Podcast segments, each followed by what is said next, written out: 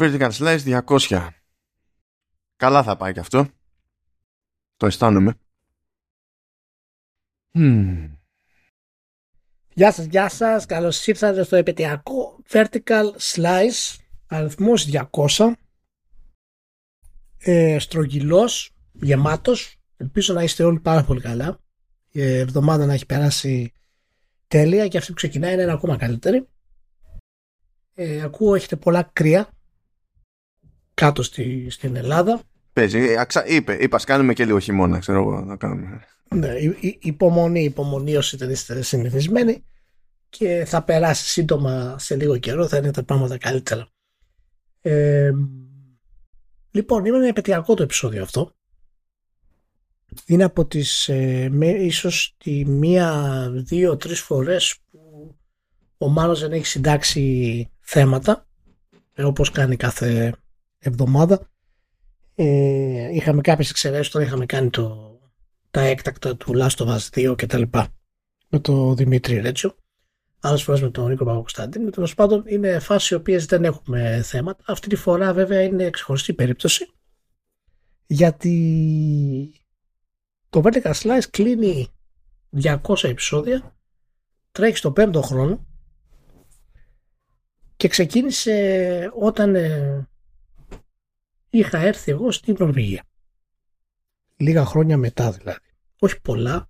Δηλαδή το συζητάγαμε με τον Μάνο πριν λίγο καιρό όταν είχα ανέβει η Νορβηγία και πριν ανέβω και μετά το υλοποίησαμε. Οπότε θα έχουμε μια ειδική σήμερα ε, κουβέντα με τον Μάνο ε, που αφορά αρκετά προσωπικά θέματα και πορεία στο χώρο και στα video games γενικότερα ε, και ήθελα να το κάνουμε ε, αυτό ξεχωριστό ε, από ειδησιογραφία αν και θα καλύψουμε και θα ξεκινήσουμε με αυτή ε, με το Nintendo Direct. Μάλλον ε, ήταν λίγο δύσκολο να το λιτώσουμε αυτό τελείως. να χαίρεστε να, να, δηλαδή thank you lucky stars.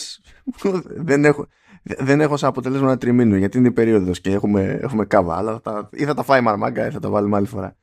Αλλά είχε, είχε direct που κράτησε εκεί πέρα περίπου 3 τέταρτα και είδα ένα κάποιο χαμούλι ε, και δεν ξέρω γιατί έγινε ο Χαμούλης, να πω την αλήθεια. Έβλεπα κάτι σχόλια του. Αυτό είναι direct, αυτή είναι παρουσίαση. Δεν, δεν, δεν κατανοώ. Αυτό δεν σημαίνει ότι αδιαφορώ για τα παιχνίδια που, που έδειξε, αλλά δεν κατανοώ το, το σύνολο δηλαδή αυτής της εικόνας. Αλλά εντάξει, τώρα είναι. Είναι, δε, πατάει τα κουμπιά, βρε αδερφέ. Σου λέει, να, πάρτε το ρημάδι, το remaster kit Metroid Prime Μας τα έχετε κάνει τσουρέκια τόσο καιρό. Πάρτε και ένα τρέιλερ εκεί πέρα του Tears of the Kingdom. Tears of the Kingdom. Να πούμε βέβαια ότι το, επίσης το τρέιλερ του Tears of the Kingdom είναι σχεδόν κανονικό τρέιλερ. Ναι. δεν, είναι, δεν είναι κλασική ιαπωνική χαζομάρα. Είναι σχεδόν κανονικό τρέιλερ που έχει αρχή, μέση, τέλος. Ανεβάζει τη, τα πάθη, τα κατεβάζει, έχει αποκαλύψεις. Δυστυχώς έχουν διατηρήσει τη voice actress της Zelda ε, ένα λυπηρό φαινόμενο αλλά τέλος πάντων ε, ήταν ε, πραγματικά εξαιρετικό τρέινερ μου έκανε πολύ εντύπωση για ιαπωνικά δεδομένα πάντα έτσι. Άμα μπορούσα να ρωτήσω εκείνη την ώρα κόσμο την ώρα που το πρωτοέβλεπε αν κρατούσε την αναπνοή του για το ενδεχόμενο να δει διαφορετική ημερομηνία στο τέλος του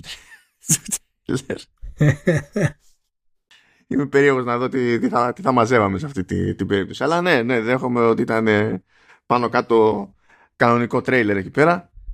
Ναι, ναι, και έχει σκηνές μέσα οι οποίες είναι κόβουν την ανάσα. Εντάξει, εμένα αυτό που μου έμεινε από το, αυτό το direct είναι ότι επανέρχεται το Somebody Amigo. Somebody Amigo. Ηλία, αυτό, αυτό έχω να πω. Αν και τέλος πάντων. Δεν να κάνεις Somebody Amigo. Ε, γιατί δεν κουνάμε ε, Joy-Con σιγά. Σε αυτή την κονσόλα όλη την ώρα Joy-Con κουνάμε. κουνάμε. Αυτό είναι το, το, το, πιο προβλεπέ. Αλλά στην ουσία ε, ήταν από τη μία το, στο επίκεντρο φυσικά το, το καινούριο Zelda αλλά προέκυψε και το άλλο ότι αυτό το Zelda θα είναι ο πρώτος τίτλος Nintendo που θα βγει στα 70 δολάρια. Εκεί ήταν το, το zoom γιατί τώρα το είδαμε άλλο ένα τρέιλερ. Ναι. Εντάξει, είδαμε άλλο ένα τρέιλερ. Το ζήτημα είναι να βγει και να, το, να του βάλουμε χέρι. πλέον. Αλλά 70 και φυσικά πέσανε ερωτήσεις μετά και έκανε υποτίθεται μια διευκρινιστική δήλωση Nintendo που λέει ότι αυτό δεν είναι το new normal. Δηλαδή το, ναι. κάνουμε εδώ στο, ε, ε, στην περίπτωση του νέου Zelda, στο Tears of the Kingdom, αλλά αυτό δεν σημαίνει ότι κάθε φορά που θα βγάζει, θα, έχουμε τίτλο Nintendo, ξέρω εγώ, θα είναι 70. Η οποία δήλωση δεν σημαίνει τίποτα. Ε, διότι έτσι κι αλλιώς δεν ήταν κάθε κυκλοφορία Nintendo full price. Οπότε είχαμε περιπτώσεις που δεν ήταν 60 άρα τώρα ε, θα συνεχίσουμε να έχουμε περιπτώσεις που δεν θα είναι 70 ή δεν θα είναι 60 και το ίδιο ισχύει καλά. Τέλος πάντων, η Sony πες ότι εστιάζει περισσότερο στις πιο μεγάλες παραγωγές. Αλλά και η Microsoft ακόμη, αφού άλλαξε τιμολογιακή πολιτική και είπε ότι σε τίτλους για series νέες κυκλοφορίες τέλος πάντων θα έχουμε 70 δολάρια, ε, όταν έβγαλε το Hi-Fi Rush, που είναι για series, ε, αλλά τέλος πάντων είναι δεν είναι, το έβαλε 40. Δεν το έβαλε 70. Δηλαδή αυτά τα ενδεχόμενα υπήρχαν πάντα. Το Pentiment πώς το έβαλε, δεν το έβαλε full price. Οπότε το να λέει Nintendo δεν είναι το new normal ε, δεν σημαίνει τίποτα συγκεκριμένο για μένα. Ώστε να πω ότι συνεννοηθήκαμε, αδερφέ. Εντάξει, δεν έχει μείνει, δεν έχει μείνει κανένας. Καλά είμαστε. Δεν είναι δεν είναι πρόβλημα. Αναρωτιέμαι αν θα πει Nintendo ότι. Καλά, καταλαβαίνω γιατί το Zelda είναι πιο ακριβή παραγωγή για την Nintendo. Αλλά αναρωτιέμαι αν θα πει Nintendo ότι τώρα με το φοβερό fidelity που έχουμε σε νεότερο hardware όπως είναι το Switch είναι πιο ακριβή παραγωγή. Ε, είναι. Ε, η, η ανακοίνωση αυτή είναι η μεγαλύτερη απόδειξη ότι ε, το κόστος ανάπτυξης είναι άρρηκτα μακριά συνδεδεμένο, δεν είναι συνδεδεμένο δηλαδή, πήγα να το κάνω να το πω με κόλπο, ε, από την τιμή. Ε, όταν μιλάμε ότι ένας τίτλος σαν το God of War ε, θα βγει στα 70 και παράλληλα ένα sequel, expansion sequel του Breath of the Wild με την ίδια μηχανή, τα ίδια assets, σε πολύ μεγάλο βαθμό, θα βγει στην ίδια τιμή, το παιχνίδι που κόστησε ούτως ή άλλως αρχικά πολύ λιγότερο από ένα τίτλο σαν τον κάτω Όπα, όπα, όπα, Ηλία, είδανε το file size του αρχείου και θα είναι το, το, θα είναι το μεγαλύτερο σε όγκο, σε, σε αποθηκευτικό χώρο τέλος πάντων που χρειάζεται το, το Tears of the Kingdom θα είναι σχεδόν 19 GB. Ναι. Ε, ναι. Ε, οπότε καταλαβαίνεις ότι είναι πραγματικά δεν υπάρχει πουθενά να κρυφτούν για την όλη κατάσταση. Είναι, είναι καθαρά μια τακτική η οποία δοκιμάζεται από τις εταιρείες να δουν αν θα πιάσουν οι νέες τιμές. Είναι όλα στην ουσία fake ε, για την άνοδο των τιμών που ξεκίνησε η Sony και ακόμα και όταν υπάρξουν περιπτώσεις όπου θα δικαιολογηθεί η τιμή, γιατί υπάρχουν τέτοιες περιπτώσεις. Δηλαδή αν μου πει η Rockstar ότι το νέο God of War κόστησε 300 εκατομμύρια, 350 εκατομμύρια. Έτσι όπως δουλεύουν αυτοί να τους πιστέψεις. ναι, ναι, το, το GTA το God of War, συγγνώμη. Ε, και πει θα το χρεώσω 70 ευρώ, ε, δεν θα έχω ε, πρόβλημα. Δηλαδή αν είναι ξεκάθαρη, στο κόστος ανάπτυξής τους και πούνε ότι εμείς για να έχουμε break even αλλά και να μπορέσουμε να στηρίξουμε τον τίτλο στα επόμενα χρόνια ε, χρειαζόμαστε να έχουμε αυτή την τιμή θα είμαι ok. Ε, έχω ξαναπεί ότι εγώ προσωπικά δεν έχω πρόβλημα με την, με την άνοδο της τιμής, έχω πρόβλημα με την αδυναμία της βιομηχανίας να το εξηγήσει αλλά και την απίστευτη ας πούμε ε, αφέλεια των δημοσιογράφων να βάλουν κάτω τα νούμερα. Ε, και νομίζω ότι αυτή είναι μια από τις μεγαλύτερες αποδείξεις για τα 70. Ε, η Nintendo φυσικά δεν έχει και μεγάλη σημασία που το κάνει με την έννοια ότι παιχνίδια τα οποία έχουν κυκλοφορήσει πριν 20 χρόνια 60 ευρώ κάνουν πάλι στην Nintendo. Οπότε, και παραπάνω, όσο, όταν ήμασταν εποχή Nintendo 64 μας κλαίγαν οι ρίγκες με τα cartridges, δεν ήταν αστείο. Ακριβώς, δεν έχει πρόβλημα δηλαδή και γι' αυτό και έχουμε πει ότι αυτό είναι επειδή είναι στην ουσία ένα brand στο επίπεδο του Lego, της Lego ας πούμε. Οπότε ε, μπορεί να κάνει τέτοια πράγματα, η διαχρονικότητα του τίτλου της είναι πολύ μεγάλη. Οπότε, ναι. Ε, άλλη χαριτομενιά ήταν ε, ότι μπαίνουν τίτλοι Game Boy και Game Boy Advance ε, στο Nintendo Switch Online. Βασικά, του Game Boy στο Nintendo Switch Online και οι τίτλοι του Advance είναι στο Nintendo Switch Online Plus Expansion Pack. Το πρακτικό αυτό. Ε, καλά, φαντάζομαι αυτό ήταν ε, θέμα χρόνου πια και ξεκινάνε, ξεκινάνε δυνατά, πατάνε όλα τα κουμπιά. Ηλία. Δηλαδή πρώτα απ' όλα έχουν το θράσος να βάλουν το, το Tetris του, του Game Boy. δηλαδή θα είναι, αυτό είναι καταστροφή για όποιον το θυμάται για όποιον το θυμάται αυτό με το που θα το τρέξει αυτό θα κάνει πινγκ, θα τελειώσουν όλα Α, μάλα, μάλα, έχει το Super Mario Land 2 το οποίο είχα για πάντα βλάβει. Αλλά βλάβει. Τώρα εντάξει, το ότι έχει Alone in the Dark, The New Nightmare, τι να πω, τι να πω εντάξει, OK. Okay. Αλλά έχει, έχει κάτι ύποπτα, εντάξει. Ε, συνεχίζει το μοτίβο δηλαδή. Αυτό είναι από Game Boy. Από Game Boy Advance όμως τι έχει; Καλά εντάξει, έχει, έχει, το, έχει το πρώτο Warrior, το θυμάσαι; Έχει, έχει, έχει Mario Kart Super Circuit, έχει το Mario Luigi Super Star Saga και έχει και το The Mini Cap της Capcom, το Zelda. Αυτά, παιδιά, είναι... Δηλαδή, αυτά παίζονται άνετα. Δηλαδή, δεν έχει σημασία πώς δείχνουν, ε. παίζονται. Παίζονται στα, στα σοβαρά αυτά. Έτσι, δεν είναι... Δεν είναι χαβαλές. Ε, συνεχίζει τέλος πάντων έτσι να φέρνει παλαιότερους τίτλους στην πλατφόρμα της Nintendo ε, και να τους βάζει πίσω από συνδρομητική ε, υπηρεσία με τη λογική ότι τέλος πάντων έτσι εφόσον μήνας μπαίνει μήνας βγαίνει έχει κάποιο έσοδο είναι πιο εύκολο να χρηματοδοτήσει ε, τα ports που αναλαμβάνει και σε κάποιες περιπτώσεις να βάλει να λέει σε παιχνίδια που υποστηρίζουν τη συμμετοχή δεύτερου παίκτη ε, μπορεί κάποιος να παίξει locally εντάξει, με έναν άλλον αλλά ε, μπορεί να παίξει και online που αυτό προφανώς είναι τέλος πάντων ένα εξτραδάκι πες ε, ένας σκόπος πάνω. Βέβαια, βέβαια, αυτό καλή λύση, δεν λέω. OK, okay, εξακολουθώ να ενοχλούμαι που από εκεί και πέρα δεν σε αφήνει εκτός συνδρομής να τα αγοράσεις. Λες και δεν έχει κάνει ήδη τη δουλειά του porting. ε, μετά είναι, σαν να, είναι έξτρα έξοδο να το, να το βάλει και στο shop, κανονικά. Δεν, δεν θα μου αρέσει ποτέ αυτό το πράγμα, όποιος να το κάνει, αλλά τέλος πάντων, εντάξει, ε, και ε, πήρε χαμπάρι ότι ανακοίνωσε τίτλο η τέτοια, η Don't Nod μεταξύ άλλων. Α, όχι, δεν το είδα αυτό. Ε, καλά, επανέρχεται. Κα... Ανακοινώθηκε καταμάρι, αλλά. Anyway, don't nod. ε, είναι το τέτοιο, λέγεται Harmony The Fall of Reverie και είναι με τελείως δηλαδή άλλη κατεύθυνση από άποψη καλλιτεχνική. Είναι πιο σχέδιο που θυμίζει χέρι και τα λοιπά και έρχεται τον Ιούνιο. Δεν είναι μακριά. Δεν έχει συγκεκριμένη ημερομηνία για τον Ιούνιο, για τον Ιούνιο αλλά δεν είναι και μακριά. Και έρχεται παντού τώρα. Δεν έχει σημασία που ανακοινώθηκε δηλαδή στο Switch. Μ' αρέσει βέβαια το, είναι το αιώνιο ανέκδοτο PC. Εντάξει. Ε, PlayStation 5, Xbox Series και Switch. Εντάξει. Δηλαδή μπορείς να το τρέξεις το Switch, αλλά είναι δύσκολο να το βγάλεις σε PS4 και σε Xbox One. Σε τώρα που να μπλέκουμε, που να, που να αυτόντουμε. Okay. Ναι. Τέλος πάντων.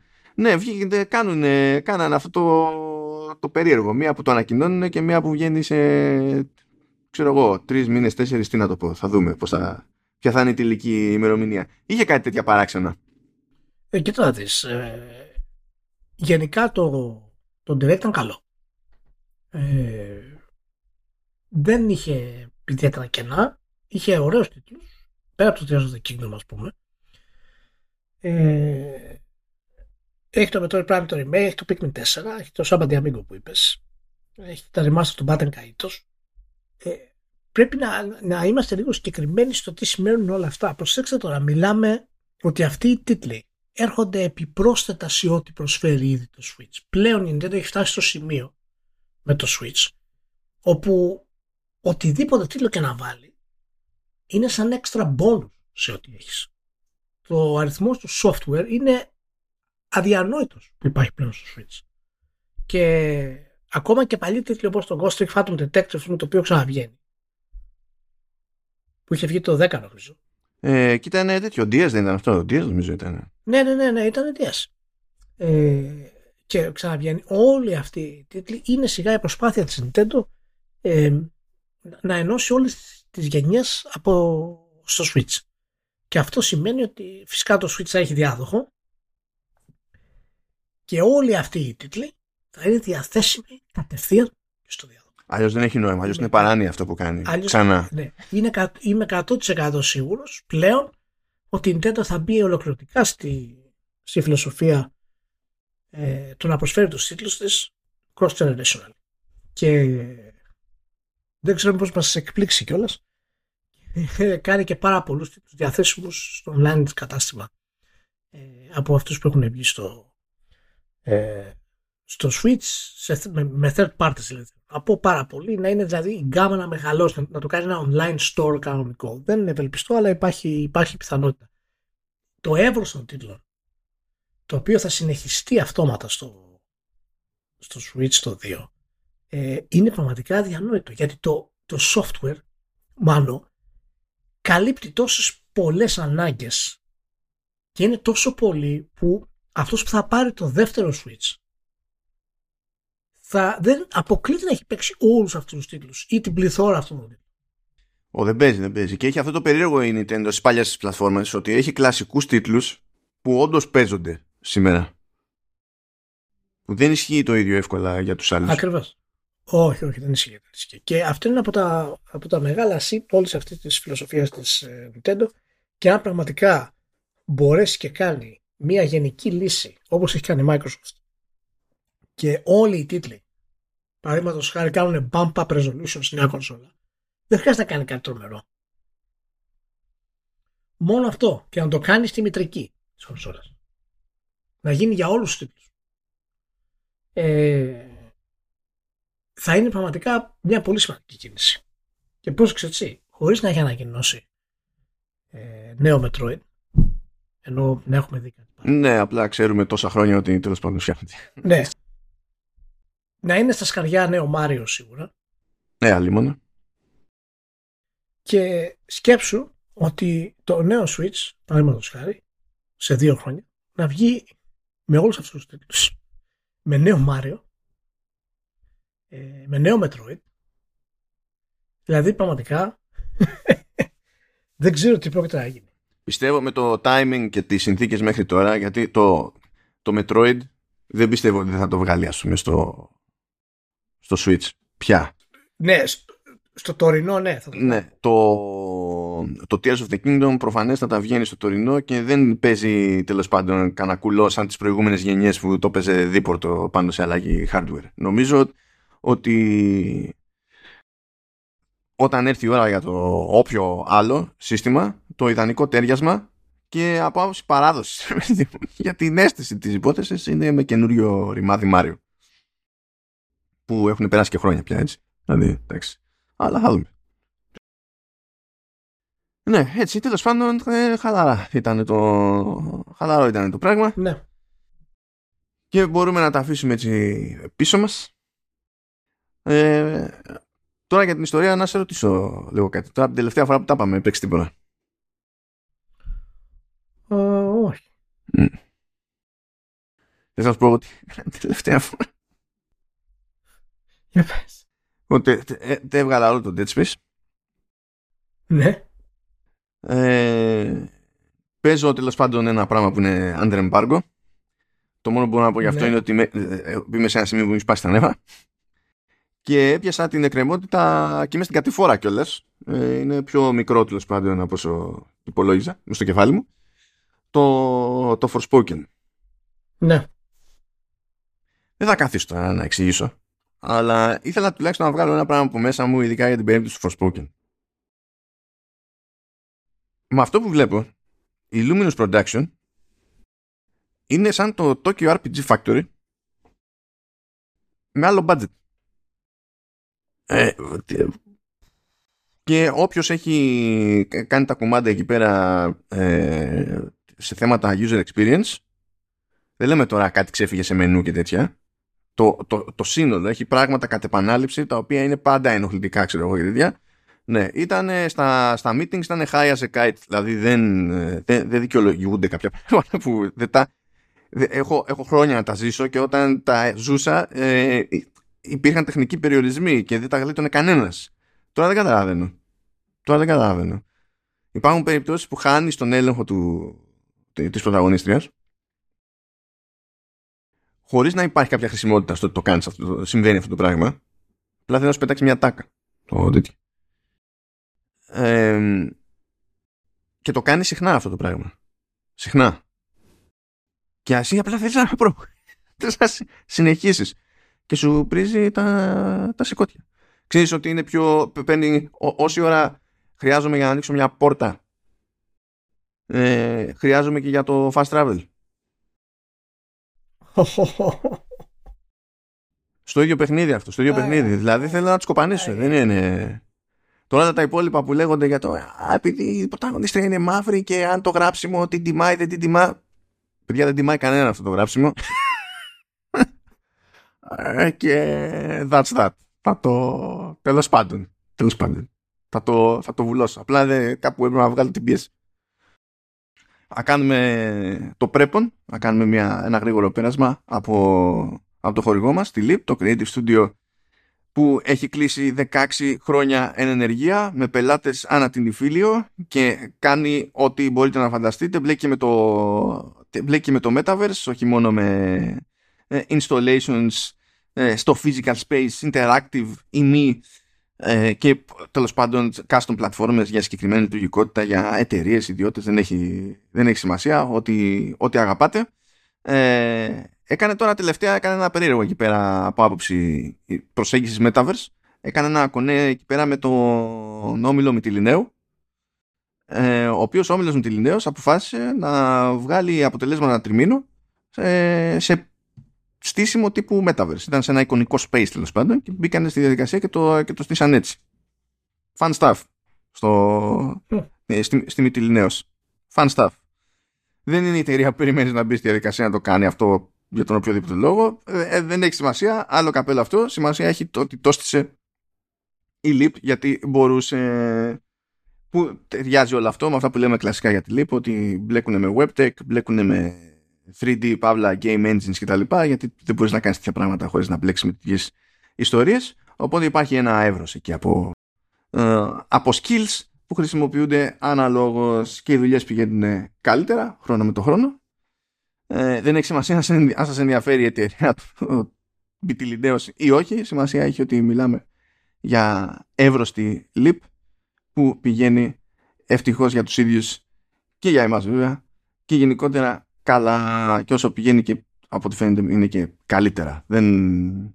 Ε, έχω, έχω αυτό το πρόβλημα που υποτίθεται ότι γνωρίζω για κάποια πράγματα που έχουν κάνει γιατί μου τα έχουν πει αλλά δεν είναι πάντα ούτε οι ίδιοι ε, ελεύθεροι να τα επικοινωνούν. Υπάρχει αυτό το, το περίεργο.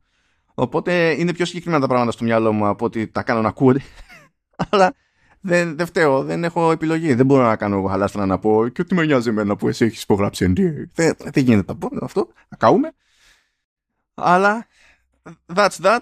That's life. Ευχαριστούμε τη LIP πάρα πολύ για την υποστήριξη του Vertical Slice και του Commando S βέβαια ακόμα και γενικότερα φυσικά του Halftone FM που ο Halftone FM κατάφερε και τέλος πάντων έκλεισε έναν Ιανουάριο εκεί πέρα ο οποίος Ιανουάριος από άψη αριθμών είναι ο χειρότερος μήνας κάθε έτους για εκείνο το έτος ε, και ναι, δηλαδή έχουμε τα νούμερα του Ιανουαρίου και όλο, όλοι οι υπόλοιποι μήνες του ίδιου έτους είναι πάντα πάνω από τα νούμερα του Ιανουαρίου ρε παιδί μου. Ε, και τυχαίνει ο Ιανουάριος που έκλεισε να, ε, ε, ε, σαν νούμερα να, καθι, να καθιστά το συγκεκριμένο Ιανουάριο το τέταρτο καλύτερο μήνα ever.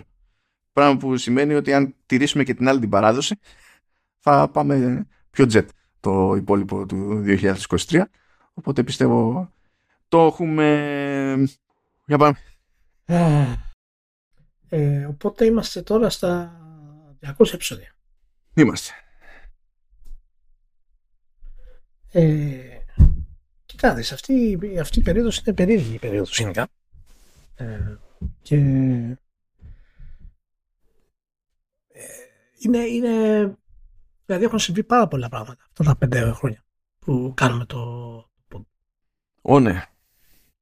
Και θυμάμαι κανονίσαμε πώς θα το κάνουμε, τι θα λέμε, πώς θα βγαίνει αρχικά, πώς θα το ηχογραφούμε, πώς, πώς, πώς ήταν όταν ε, έβαζες τα, τα πρώτα πόντε πάνω τον πρώτο μήνα, το, το δεύτερο μήνα και έβλεπες τα νούμερα. Τι παίρνεις από το μυαλό σου; Πρώτα απ' όλα είμαι πανικόβλητος γιατί πρώτη φορά έμπλεκα με ήχο χωρίς να ξέρω τι μου γίνεται. Έτσι, δηλαδή και δεν είχα κάποιον να μου πει μάκε μου και τέτοια. Έπρεπε ε, ξαφνικά να μάθω να προσέχω πράγματα για τα οποία δεν είχα ιδέα προηγουμένως, να μάθω έννοιες που δεν ήξερα προηγουμένως, ε, να μάθω software που δεν, δεν γνώριζα προηγουμένως και software που τώρα δεν είναι κάτι εφαρμογούλες γιούχου. Οπότε εγώ σε κάθε publish, ασχέτως δηλαδή αριθμό και τέτοια, ήμουν, ήμουν πραγματικά πανικόβλητος. ήταν, ήταν, μιλάμε για άγχος. Για απλά να πατήσω ένα κουμπί στο τέλος, αφού είχα τραβήξει όλο το υπόλοιπο κουμπί. Τώρα για τα, για τα νούμερα, να σου πω δεν, δεν στάθηκα ειδικά στην αρχή πολύ στα νούμερα γιατί δεν είχα δεν είχα μέτρο για την περίπτωση της Ελλάδας δεν ήξερα τι είναι προβλεπέ σε μια τέτοια περίπτωση ή όχι. Και σύν της άλλης ήταν και λειψή διανομή διότι όταν το ξεκινήσαμε αυτό ε, το, το Spotify δεν σ' άφηνε να κάνει submit ε, το RSS feed σου αν έχεις podcast. Δεν μπο, οπότε μάνι μάνι δεν είχα διανομή από Spotify καθόλου. Και Google Podcasts έπρεπε να προσποιηθώ ότι δεν είμαι από Ελλάδα για να καταφέρω κάποια στιγμή να κάνω submit. Που τότε δεν υπήρχαν Google Podcast, ήταν μέρος του YouTube Music. Because why not? Από τότε πρέπει να έχει αλλάξει τρεις φορές και πάει να αλλάξει για τέταρτη, δεν ξέρω και εγώ τι, τι είναι. Οπότε είχα, ξέρεις, είχα εμπόδια μπροστά μου. Στη, στο, δεν ήταν το ίδιο εύκολο να μπει κάποιος στη διαδικασία να τα ακούσει εξ αρχής. Υπήρχαν εμπόδια. Οπότε με νοιάζανε αυτά σε, σε πρώτη φάση. Και απ' την άλλη, ήταν τουλάχιστον στην αρχή δηλαδή, ε, έπαιζε και εκείνη τέλος πάντων η συνεννόηση που είχαμε με το Internet που σκάγανε και εκεί πέρα τα... Καλά, όχι όλες οι εκπομπές, δηλαδή ενώ το Vertical Slice και το Commando S ξεκίνησαν μαζί στην ουσία, ήταν οι πρώτες δύο εκπομπές του, του Half FM, ε, στο Internet πήγαινε το Vertical Slice, το Commando S δεν πήγαινε γιατί θεματικά δεν πολύ κόλλαγε, οπότε είχαμε πει ξέρω εγώ OK, okay, never mind that. Ήταν, ήταν κάπως έτσι. Πιο πολύ περίεργος ήμουν να σου πω την αλήθεια για το τι θα σήμαινε το ότι εμφανίζεται και στο ίντερνετ που ναι. στο ίντερνετ είχα μια εικόνα, ήμουν ακόμα εκεί έτσι κι αλλιώς ήξερα τι σημαίνει από γενικά ρε παιδί μου, τι κόσμο έχει κτλ. Ενώ στην άλλη περίπτωση δεν είχα δείγμα. Θα το μάθαινα με το δύσκολο τρόπο που λένε, κάπως έτσι. Ναι. Ε, εκεί οι ήταν πολύ, όντως πολύ περίεργοι. Πρώτον γιατί ήσουν στο ίντερνετ. Ε, δεύτερον γιατί εγώ ήμουνα, ε, είχα την περίοδο που ήμουνα εκτός ε, video games. Mm. Δηλαδή όταν ήρθα στην Νορβηγία, τα πρώτα δύο χρόνια που ήμουν αρβανιασμένος και χώρισα τέλος πάντων, μετά δεν μπορούσα να ανέβει η Νατάσα ε, στη Νορβηγία, ε, ήταν και η περίοδος που σταμάτησα να γράφω για video games και να παίζω video games.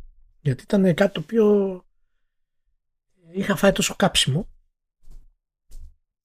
και από τις προηγούμενες ε, δουλειές φυσικά που είχαμε κάνει αλλά και γενικά η πίεση ήταν τόσο μεγάλη όπου το τελευταίο review που είχα κάνει Αφού θυμάσαι για ποιο ήταν ουσία, ναι, ναι, βέβαια θυμάμαι γιατί είναι το τελευταίο είχα να κάνω δηλαδή review μετά για χρόνια ε, ήταν το The Order Πω, καλά πέρασε. Ήταν το The Order. Και θυμάμαι το χαμό που είχε γίνει φυσικά γιατί του είχα βάλει 6. Ε, ναι, τι να του βάλεις. Το οποίο ήταν, ήταν ένα πολύ, ένα πολύ ωραίο βαθμός για το The Order εκείνη την εποχή. Και μετά ήταν αδιανόητο στην ουσία να, να παίξω. Είχα φάει δηλαδή τελώ κάψιμο και ήταν και δύσκολη η προσωπική κατάσταση στο, στην Νορβηγία. Ε, είχα έρθει τελώ απροετοίμαστο. Ε, και ε, εκεί, εκείνης περίοδος, εκείνα τα χρόνια που ήταν να ξεκινήσουμε το, το pod και τα λοιπά. Ε, θυμάσαι χαρακτηριστικά κάποιο παιχνίδι της εποχής που σου έχει, που σε συνόδευσε δηλαδή στην όλη φάση; Γενικά είναι κάτι που είπες, OK, okay, Ευτυχώς που το παίζω αυτή την περίοδο αυτό. Ε, το, όχι, γιατί είναι πάρα πολύ δύσκολο να παίξω για, τη, για την πάρτη μου. Γιατί αν θυμάστε, είπαμε ότι παράλληλα ήμουν Enternity και το output που είχα εκεί πέρα ήταν παρανοϊκό. Έπαιζα μονίμως με την ψυχή στο στόμα. Οπότε το καλύτερο level που μπορούσα να πιάσω παίζοντας ήταν ευτυχώς που δεν είναι μάπα. γιατί είχα να τραβάω κουπί. Όλα τα υπόλοιπα είναι ένα μπλερ. Είναι, είναι, δίνουμε πόνο for the ages ακόμη και σήμερα ακόμη και σήμερα για την πάρτι μου για να πω ξέρεις ότι εστιάζω σε αυτό που παίζω και το κάθομαι και το ευχαριστιέμαι ρε παιδί μου σε προσωπικό επίπεδο για να κάνω τη σκέψη που λες να με παίρνει να την κάνω. Πάλι μόνο κάνα καλοκαιράκι και ε, κάτι γιορτές. Γιατί τώρα αυτό; Διότι από τότε που έφυγα από το Eternity ε, για ένα διάστημα κι εγώ αρκετά τροφαντό απήχα από reviews αλλά συνέπεσε με ανάλογη φάση δική μου με τη δική σου όταν ήσουν Νορβηγία που δεν την πάλευα να παίξω. Δεν μου κράτησε εμένα τόσο πολύ όσο κράτησε εσένα, αλλά για ένα διάστημα δεν την πάλευα να παίξω. Διότι δεν είχε σημασία τι έβαζα μπροστά μου να παίξω, δεν μπορούσα να το ευχαριστηθώ. Και όταν συνειδητοποιούσα ότι δεν μπορούσα να ευχαριστηθώ ένα πράγμα που ευχαριστιέμαι από ξέρω εγώ, 5 χρονών, 6 χρονών, τι διάλογο ήταν, δεν θυμάμαι πρώτο, πρώτο έπαιξα το οτιδήποτε, αλλά κάπου εκεί γύρω φαντάζομαι. Ε, τρελαινόμουν, μου στρίβε. Δηλαδή με, με ενοχλούσε αυτό το πράγμα. Ναι. Και ακόμη, ακόμη έχω πρόβλημα. Δηλαδή ως προς αυτό έχω, έχω, έχω ζήτημα. Ως άτομο, παιδί μου, έχω, έχω ζήτημα. Φταίει και η δουλειά βέβαια. Ε, όχι ο, ο φόρτος μόνο. Ε, είναι ότι αναγκαστικά λόγω του αντικειμένου μαθαίνεις να σκέφτεσαι και κάπως αλλιώς όταν παίζεις. Το τι περνάει από μπροστά σου, τι συμβαίνει εκείνη την ώρα, γιατί συμβαίνει και πώς συμβαίνει, αυτόματα μπαίνεις στην διαδικασία και το ζυγίσεις κάπως. Και αυτό το κάπως συνήθως δεν είναι το... δεν είναι η πάρτι σου. Τώρα, τι είπαμε, έτσι, γιατί για πολλούς ακόμα και η διαδικασία της κριτικής σημαίνει το ότι είναι γιατί το μέτρο είναι η πάρτι τους. Αλλά τέλος πάντων, έστω ότι. Εγώ δεν έμαθα έτσι το Game Pro. Τι να γίνει τώρα; Και να φταίει κάποιος δεν φταίω εγώ. Ναι. Ε, ένα από τους λόγους που είχα κόψει το gaming και εγώ ήταν ότι δεν μπορούσα να ευχαριστηθώ ε, τι σημαίνει να παίζεις και να απολαμβάνεις την ουσία ενός video game. η ουσία ενός video game είναι το, το transcendence. Δηλαδή να σε πάει σε έναν άλλο κόσμο. Ε, και να σε κρατήσει εκεί. Αυτή είναι η ουσία ενός καλού video game. Μπορεί αυτός ο κόσμος να είναι ταξιδιάρικος, αλλά μπορεί να είναι και ένα απλό puzzle game. και να είσαι κολλημένος εκεί. Αυτή είναι η δυνατότητα. Αυτό είναι αδύνατο να γίνει για μένα. Και αυτός είναι ένας από τους λόγους που το είχα σταματήσει για καιρό. Αυτό που το ξαναέφερε πίσω ε, ήταν, το, ήταν το Witcher 3. Και πιθανά γι' αυτό είναι και τόσο σημαντικός τίτλος για, για μένα. Γιατί με επανέφερε πίσω στα, στα video games. Είχα χάσει εντελώς την πίστη μου στο, στον τρόπο που μπορεί να πει ιστορία ένα video game τότε. Ήμουν απογοητευμένος δηλαδή. Ε, και όλες αυτές οι απογοητεύσεις και όλα αυτά τα προβλήματα ε, είναι απόρρια του τρόπου που μάθαμε να δουλεύουμε στο game. Και αυτό έχει να κάνει φυσικά με τα καλά του.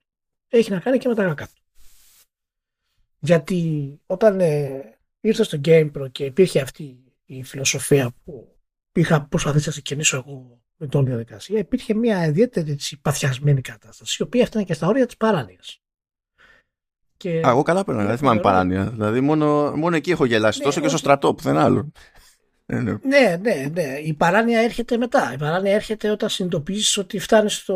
ότι ξέρεις ο τρόπος που μπορείς να απολαύσεις ένα video game περνάει πλέον μέσα από εκείνο το φίλτρο.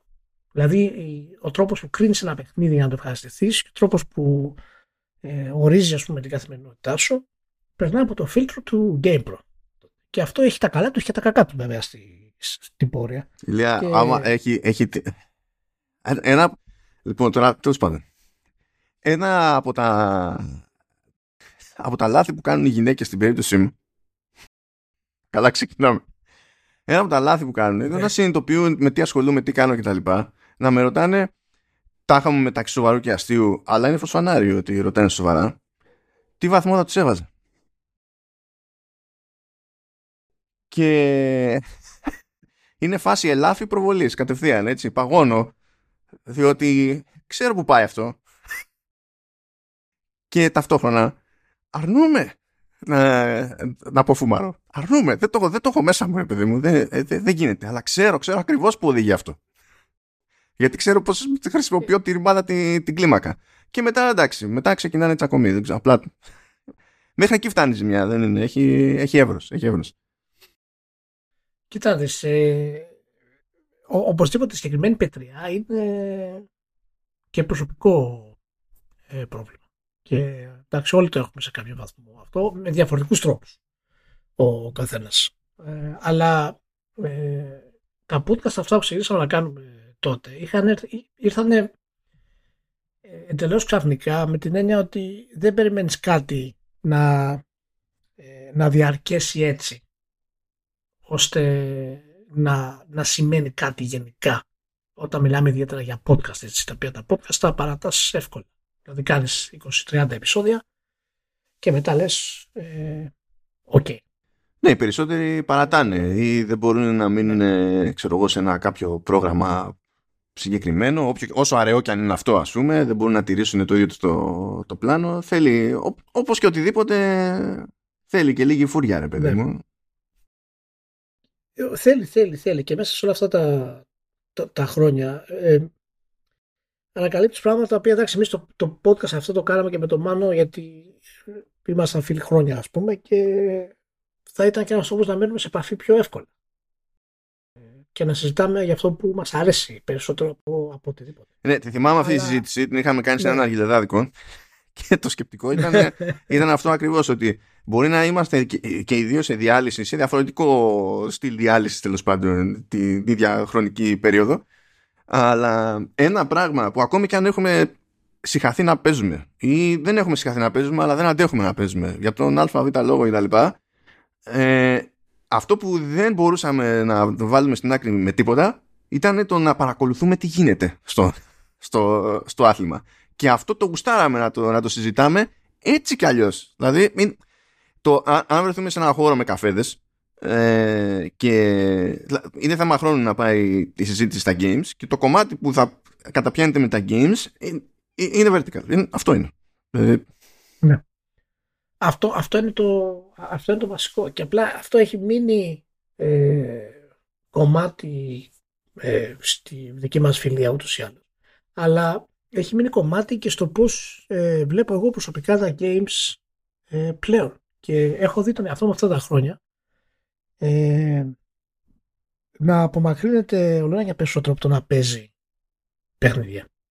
Με ποια έννοια το λέω. Το λέω με την έννοια ότι Εμείς όταν παίζουμε παιχνίδια, δεν παίζουμε ένα παιχνίδι. Εμείς έχουμε χάσει τη μισή μας ζωή παίζοντα παιχνίδια. Και εμείς παίζουμε παιχνίδια τα οποία είναι τρεις και τέσσερα παιχνίδια την εβδομάδα, ας πούμε. Ήταν σφαγή. Ε, και έχω απομακρυνθεί από αυτή τη, τη φάση. Δεν ξέρω ακόμα γιατί. Ε, εντάξει, πέρα από τις συνθήκες της ζωής γενικότερα. Και έχω δει ότι με ενδιαφέρει περισσότερο πλέον η, η ανάλυση της βιομηχανίας ε, από ιστορικό και μοντέρνο πλαίσιο. Όσο για κάνει με τις στρατηγικές και των εταιριών και το τι, τι ακολουθούν στην ουσία για, τους, ε, ε, για, για το κοινό. Και πραγματικά νομίζω ότι αυτό είναι κάπως περίεργο γιατί είμαστε, είμαστε αναμφισβήτητα στην πιο εύρωστη εποχή των video games. Από την προηγούμενη γενιά δηλαδή και αυτή τη γενιά όχι μόνο δεν προλαβαίνεις να, να κοιτάξει κυκλοφορίες, είναι και, είναι και πάρα πολλές εξαιρετικές. Ε, και αναρωτιέμαι αν έχει φτάσει αν, αν, αν είμαι σε μια στροφή του να σταματήσω να παίζω. Όχι ότι δεν θα παίξω. Έχω συγκεκριμένους τίτλου που θα τους παίξω. Δηλαδή το νέο Red Dead Redemption θα το παίξω. Το νέο Witcher θα το παίξω. Το νέο Persona θα το παίξω. Αλλά δεν θα παίξω το A Plague Tale και αναρωτιόμουν τις προάλλες ε, γιατί δεν έχω αυτή την κάψα; Γιατί παραδείγματος χάρη δεν έχω την κάψα όπως είχα παλιότερα να μπω να παίξω το κάτω of War του Ragnarok. Παράδειγμα, τώρα, έτσι, μπορεί να είναι το Horizon Zero Dawn. Μπορεί να είναι ε, το, ένα καινούριο Mario.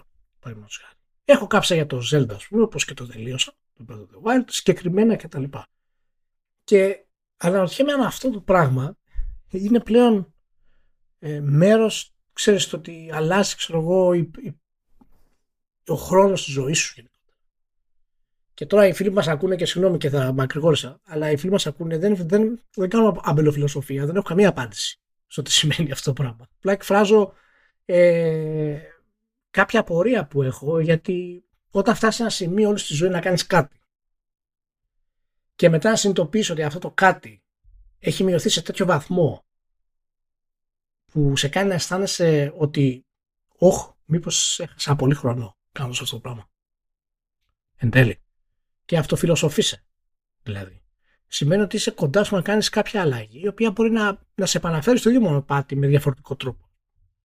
Και αναρωτιέμαι αν έχεις περάσει από τέτοια περίοδο γενικά, δηλαδή πόσα από αυτά που παίζεις πλέον, γιατί παίζεις περισσότερο από μένα, φυσικά γιατί συνεχίζεις να είσαι ενεργός στο, στο κομμάτι του review, που θα συζητήσουμε και λίγο μετά.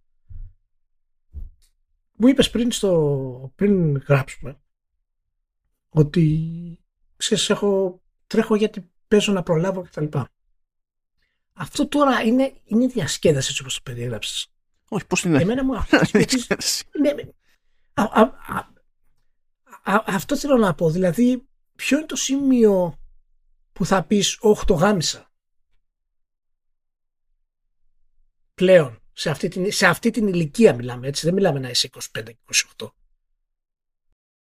Είναι, είναι, είναι δύσκολο. Είναι, ε, πρώτα απ' όλα εξακολουθώ, αν και νομίζω οριακά, εξακολουθώ και για PlayStation έχω μία ή άλλη την αντοχή που είχα και μικρότερος.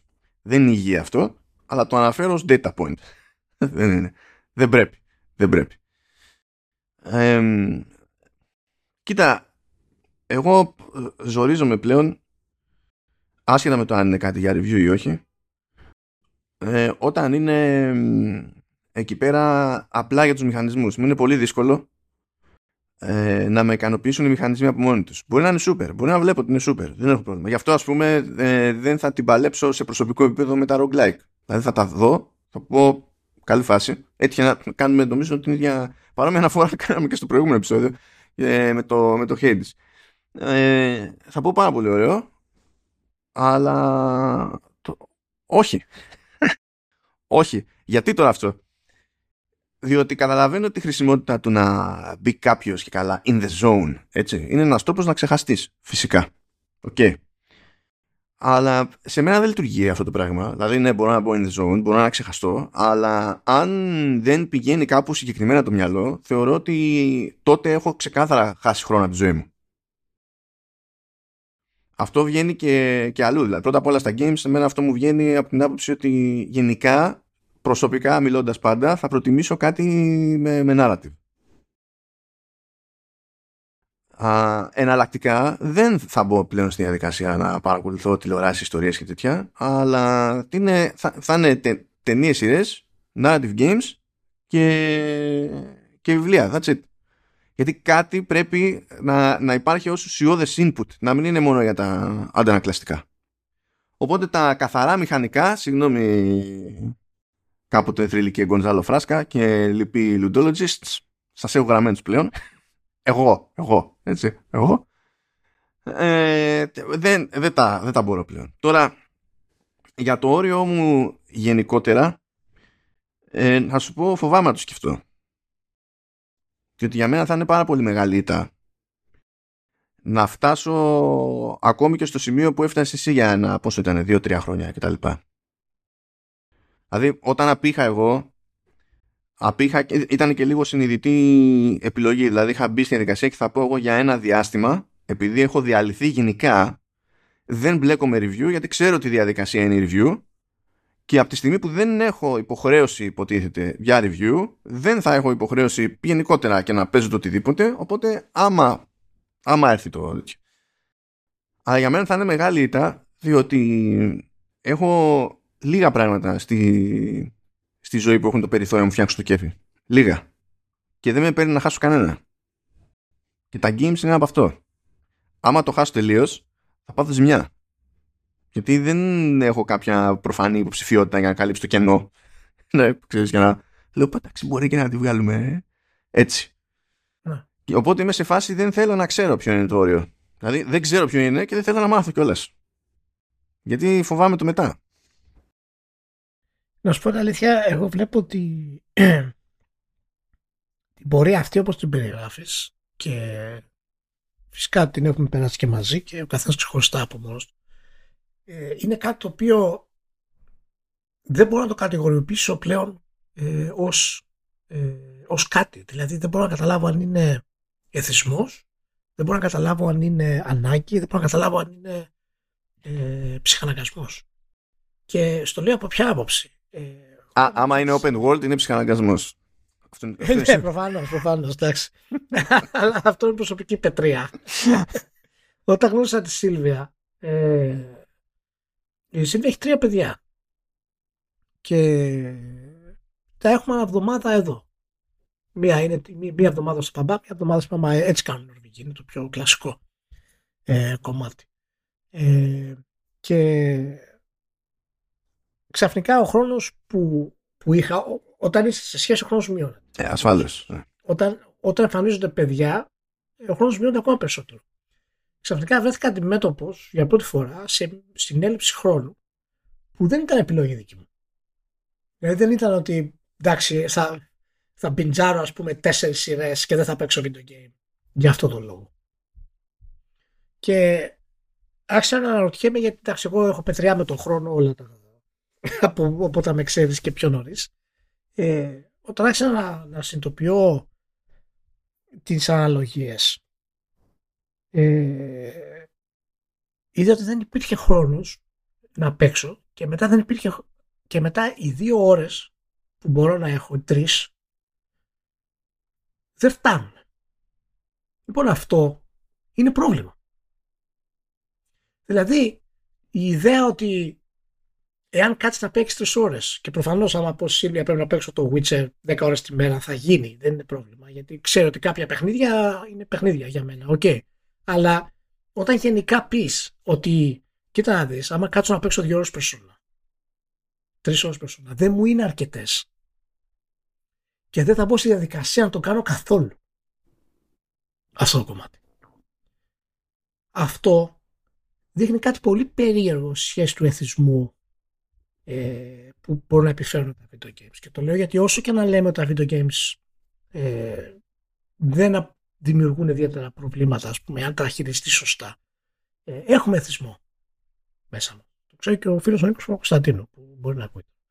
Ε, και αυτό είναι καθαρά αντίδραση ε, του εθισμού.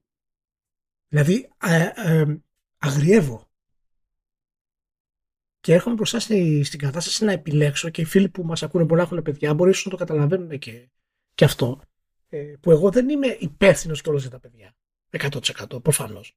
δεν είμαι ο μπαμπάς τους ε, και αυτό με κάνει να ρωτιέμαι πάρα πολύ αυτή, τη, αυτή την περίοδο ότι αυτή, αυτός ο χρόνος που έχει χαθεί παίζοντας games σε αυτό το επίπεδο εάν μπορεί να αναπληρωθεί με κάποιο τρόπο. Δηλαδή, εάν έχεις πάρει πίσω κάτι τόσο σημαντικό, ε, όσο να θυσιάσεις, ας πούμε, τρεις ώρες να παίξεις ένα video game για να είσαι με τρία μικρά παιδιά πριν Εντάξει, αυτό είναι σαν να προσπαθείς βέβαια να δώσεις συγκεκριμένη ποσότητα βαρύτητα, ένα συντελεστή βαρύτητα συγκεκριμένο, ας πούμε, στις παιδικές σου φιλίες. Ναι, δεν ξέρω πώς να το πλησιάσω αυτό. Ναι, είναι, πολύ περίεργο αυτό το πράγμα. Γιατί προφανώς games παίζουν ούτως ή άλλως από ηλικία μηδέν σχεδόν. Δηλαδή, ποιος είσαι αν δεν παίζεις games; Κοίτα, έτσι όπως το περιγράφεις, εγώ έχω την εντύπωση ότι ε, ελπίζεις σε κάθε περίπτωση, όταν είναι αφιερώσεις χρόνο σε, σε παιχνίδι, να, να χαθείς το παιχνίδι. Το οποίο είναι το προβλεπέ, υποτίθεται, έτσι. Δηλαδή είναι ε, απόδραση πάνω απ' όλα το, το πράγμα. Αλλά εξακολουθείς και το ελπίζεις αυτό το πράγμα και όταν σου, σου συμβαίνει, το γουστάρεις και δεν θες να σταματήσεις και γι' αυτό μάλλον έχεις θέμα όταν υποψιαστείς ότι αποκλείεται να έχεις αρκετό χρόνο για PlayStation ας πούμε που με, τη, με τα χαρακτηριστικά του τάδε παιχνιδιού να σε ικανοποιήσει το τέλος να πεις ότι εντάξει ξέρω εγώ ισιώσαμε.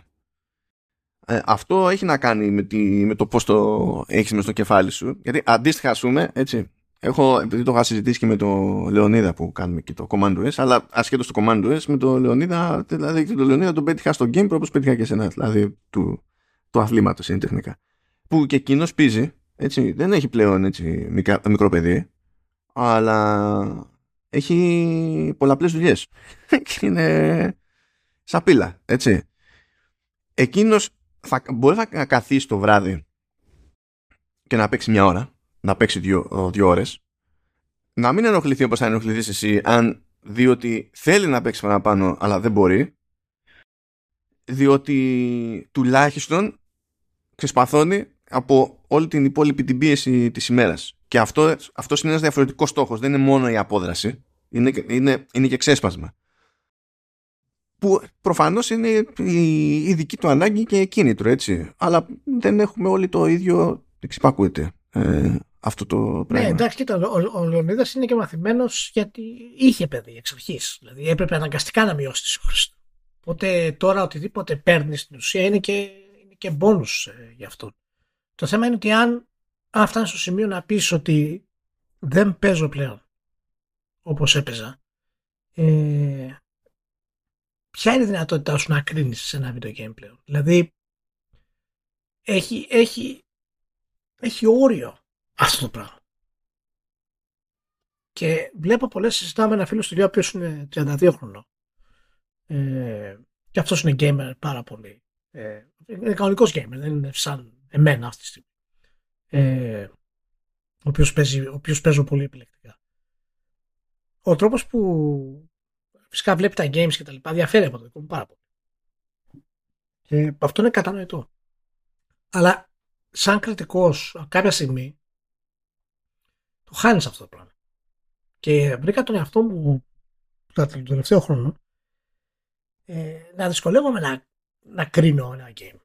Δηλαδή να καταλάβω πάρα πολύ τι είναι καλό και τι είναι κακό. Ε, ενώ φυσικά στη λεπτομέρεια έτσι, όχι γενικά ένα παιχνίδι είναι καλό. Ε, και αυτό είναι, είναι, ένα, ξέρεις, είναι ένα τέλος το οποίο φτάνεις και το λέω τώρα επί προσωπικού όπου μπορεί να, να έκλεισες αυτός ο κύκλος. Και πρέπει να πάρεις την απόφαση ότι δεν μπορείς να κάνεις πλέον για game. Μπορείς να το σχολιάσεις, μπορείς να περάσεις super, αλλά κριτική ίσως να μην μπορείς να κάνεις. Και δεν ξέρω πώς αυτός είναι ο τρόπος εν τέλει για να μπορέσεις να επανέλθεις στο να απολαύσεις ένα game σε αυτό το δύο τρίωρο κομμάτι. Γιατί αυτό το δύο τρίωρο κομμάτι, αν είσαι κριτικός, είναι σε, σε διαλύει έτσι και, θε, και θες να δεις κάτι παραπάνω ή έτσι και δεις αν κάτι είναι κακό και θες να διαπιστώσεις αν επαναλαμβάνεται και τα λοιπά. Και δεν ξέρω πως αυτή η μείωση του χρόνου στην ουσία έχει να κάνει και με την ε, σου, σου δείχνει ότι έχει τελειώσει η πορεία σου αυτό το κομμάτι. Και σκέφτομαι πως και εμένα η πορεία μου πλέον έχει τελειώσει στην κριτική. Κανονικά. Και μπορεί και ενδεικτικό να είναι σε αυτό ότι με ενδιαφέρει πολύ περισσότερο πλέον η ιστορική ανάλυση και η ανάλυση γενικά των εταιριών και το τι κάνουν. Πώς το αισθάνεσαι αυτό, εσύ, δηλαδή, πώς είναι η αίσθησή σου σαν κριτικός, έχεις ακόμα καιρό να κρίνεις, δηλαδή. Ε, εννοείς αν έχω καιρό ε, να το κάνω στην καθημερινότητα, αν έχω καιρό μπροστά μου κάνοντας κάτι τέτοιο; Αν έχεις καιρό μπροστά σου, δηλαδή πού είσαι σε αυτό το σημείο, δηλαδή; Ε, τι, ε, τι χαρά παίρνεις από αυτό, γιατί εγώ παίρνω μια συγκεκριμένη χαρά από ναι, ε, Πολύ ειδική. Θα, θα, θα εκπλαγώ αν τελειώσει αυτό το κουσούρι σε μένα. Και γιατί θα εκπλαγώ, διότι έχω ε, σαν, σαν χαρακτήρα στόχο γενικότερο αυτό το πράγμα. Ε, κάνω κέφι μοτίβα. Κάνω κέφι λεπτομέρειες. Δηλαδή, αν βάζαμε τα games στην άκρη, ε, το πιο πιθανό είναι να μου έβγαινε η ανάλογη πετριά σε, σε software. Που ήδη μου βγαίνει σε κάποιο βαθμό σε software. Έτσι. Δηλαδή, ε, γκρινιάζω για UI elements με την ίδια θέρμη που γκρινιάζω για οτιδήποτε άλλο στα, στα games. Γιατί μου αρέσει να βλέπω πώς συσχετίζονται τα, τα πράγματα. Μου αρέσει να βλέπω τα, τα, feedback loops σε τέτοιες περιπτώσεις. Και το έχω οπουδήποτε αυτό. Δεν έχει να κάνει με το, με το αντικείμενο. Οπότε νομίζω ότι μου είναι δύσκολο να βγω τελείως από αυτή τη, τη φάση. Τώρα, το μέχρι πότε θα μπορώ να το κάνω αποτελεσματικά, αυτό είναι ένα άλλο debate. Ναι, το βλέπεις ακριτική αυτό όμως, αυτό το πράγμα πλέον. Δηλαδή, τι ευχαρίστηση παίρνεις πλέον από, τη, από την κριτική; Εγώ έπαιρνα ευχαρίστηση παραδείγματος χάρη από την κριτική, γιατί πίστευα ότι μπορώ να πάω βαθύτερα σε ένα game και να, να δείξω στον άλλο με τη γλώσσα γιατί είναι καλό ή κακό. Και αυτή η σύνθεση της γλώσσας και η μεταφορά, ας πούμε, της επιτυχίας του συναισθήματος ε, που πέρασα στο παιχνίδι, αρνητικό εθνικό, ήταν για μένα φοβερό. Δηλαδή, να διαβάσει ένα κείμενό μου και να πει ότι με πήγε το κείμενό σου εκεί που ήθελες να με πάει, έπαιρνα αυτή η χαρά. Τώρα δεν έχω φυσικά την, την ιδέα ότι μπορώ να το κάνω ακόμα, γιατί έχω χάσει αυτό το, αυτό το του κριτικού το, το κομμάτι και δεν ξέρω εάν αυτό έρχεται με την ηλικία ισχύει ή αν όντως είναι το σημείο που σου περνάς σε ένα άλλο στάδιο από πού προέρχεται αυτό το πράγμα. Γιατί αυτό είναι όλη σου ζωή στην ουσία. Σε θεωρήσει γιατί κριτική για games εγώ έκανα από 12 χρονών, ας πούμε, που έγραφα. Ε, χαζομάρες. Κοίτα, εσύ είχες το, το κείμενο. Εγώ εξακολουθώ και έχω τα, αυτά που, που μου κάνει κλικ με τα, που λέω με τα patterns, με τα, με τα μοτίβα. Ε, όταν, όταν κάτι μου κάνει κλικ, ε, είναι η καλύτερή μου. Πριν, γίνει, πριν μεταφραστεί σε κείμενο, ξέρεις, σε συζήτηση, σε οτιδήποτε. Εκείνη τη στιγμή που γίνεται το κλικ, είναι, είναι πραγματικά καλύτερη μου. Τι μπορεί να είναι κλικ; Μπορεί να είναι καλά, αυτό το θυμάμαι, επειδή το μέσα στο μυαλό μου ήταν και σημείο καμπής, ας πούμε, στο, όταν ήμουν στο, στο Game Pro. Θυμάμαι και το ρημάδι το review των Transformers που ήταν της Atari. Που το κλικ εκεί πέρα που ήρθε καθώς έγραφα το κείμενο. Δηλαδή δεν ήταν καν σχηματισμένο πριν, ξέρω εγώ, στο, στο μυαλό μου. Ενώ είχα παίξει το παιχνίδι, ξέρω εγώ και τα λοιπά, κανονικά όλα. Και καθώς έγραφα το, το κείμενο, δεν έχω ξαναπεί αυτή την ιστορία, αλλά δεν βαριέσαι. Ε, λέω κάτσε. Σε όλο το παιχνίδι. Ε, σπάνια ήταν πραγματικά αναγκαίο να μεταμορφωθείς. Οπότε, τι ζωή Transformer; Ναι, αυτό το πράγμα. Και εκεί έκανε ένα κλικ.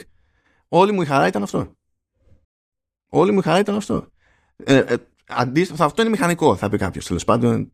OK, okay, εντάξει. Αν να πάρουμε κάτι που μπορεί να καταλάβει κάποιος πιο εύκολα, φαντάζομαι, γιατί θα έχει εκτεθεί περισσότερο σε αυτό. Στο, στο The Last of Us Part 2, ας πούμε.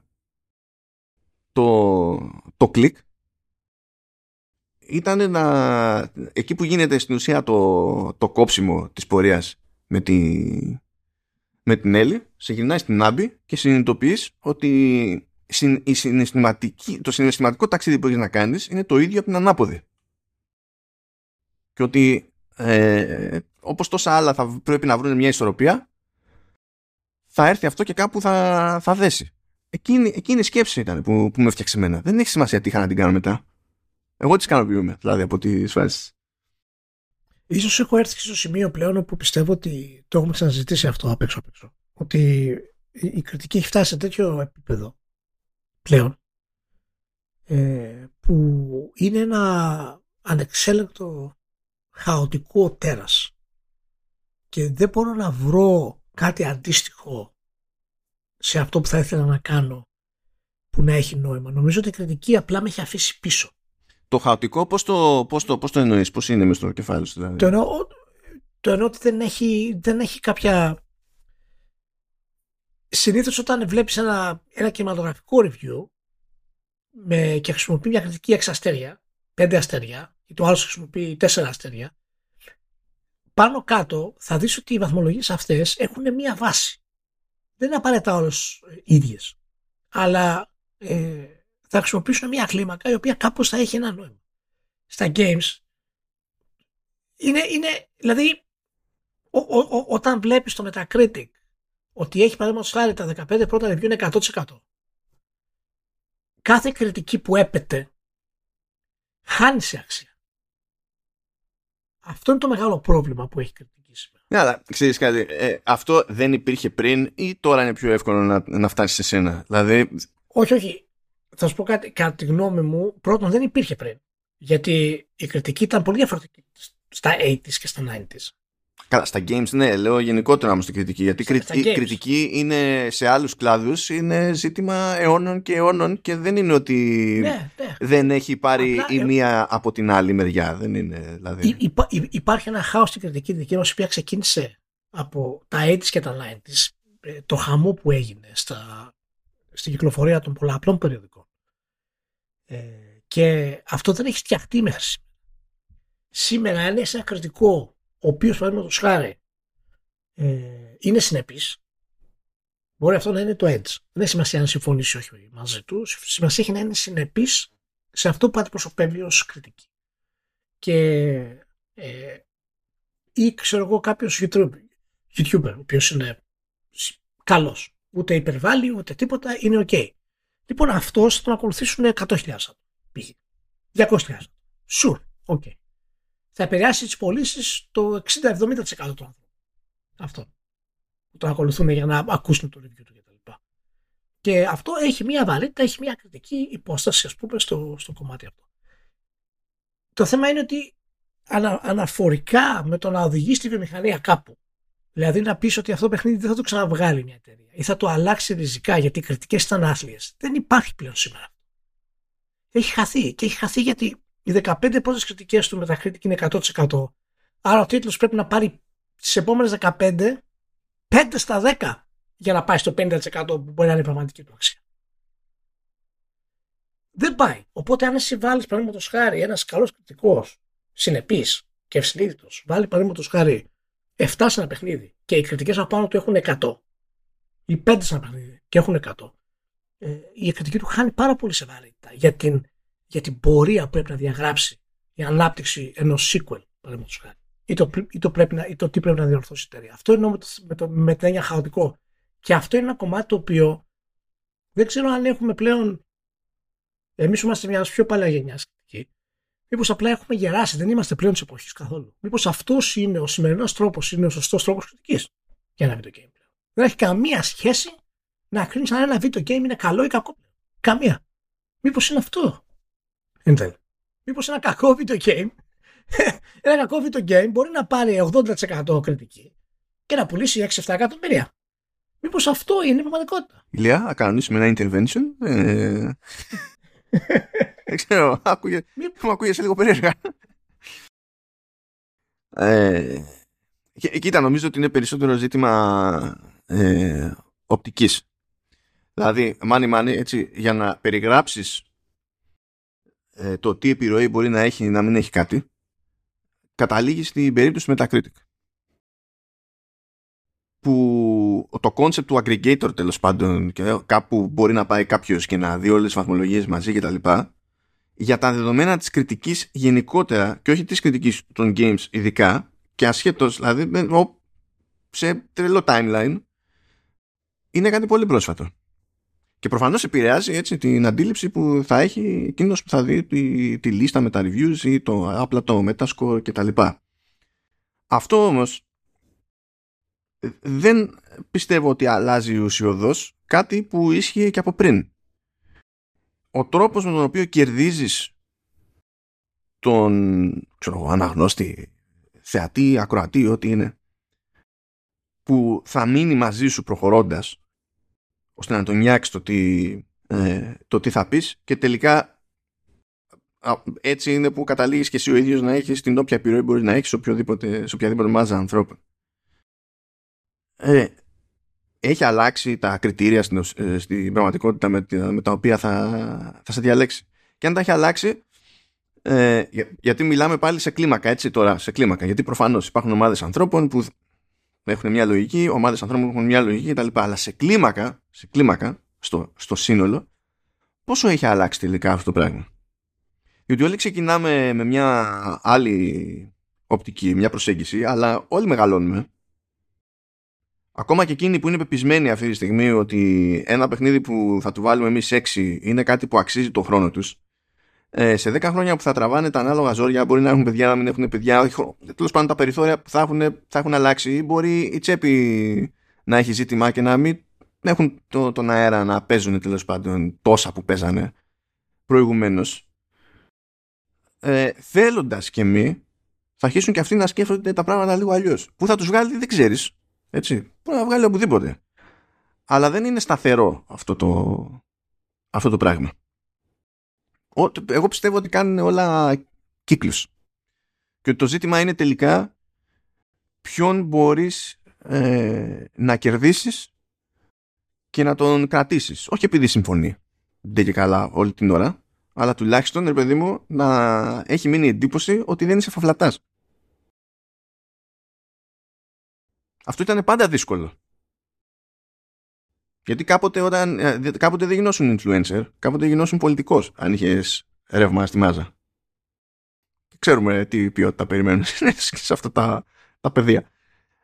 Ε, δεν νομίζω. Τα, νομίζω ότι σε at scale τα χούγια δύσκολα αλλάζουν με την πάροδο του χρόνου. Και ότι κάνει το ένα, ξέρεις, cancel out το, το άλλο, ας πούμε. Νομίζω ότι ε, ε, ε, όταν φτάνει σε ένα σημείο που η κριτική για ένα game και γενικότερα η κριτική ε, νομίζω ότι είναι κάτι το οποίο δεν μπορείς να υπερκεράσεις. Ότι είναι σαν, σαν ένας εχθρός μπροστά σου, γιατί εγώ αυτό το βλέπω αυτή τη στιγμή. Την κριτική. Και το λέω εχθρός με την έννοια ότι εάν μπω στη διαδικασία να ασχοληθώ να κριτικάρω ένα video game, ε, αυτόματα θα γίνει εχθρός μου.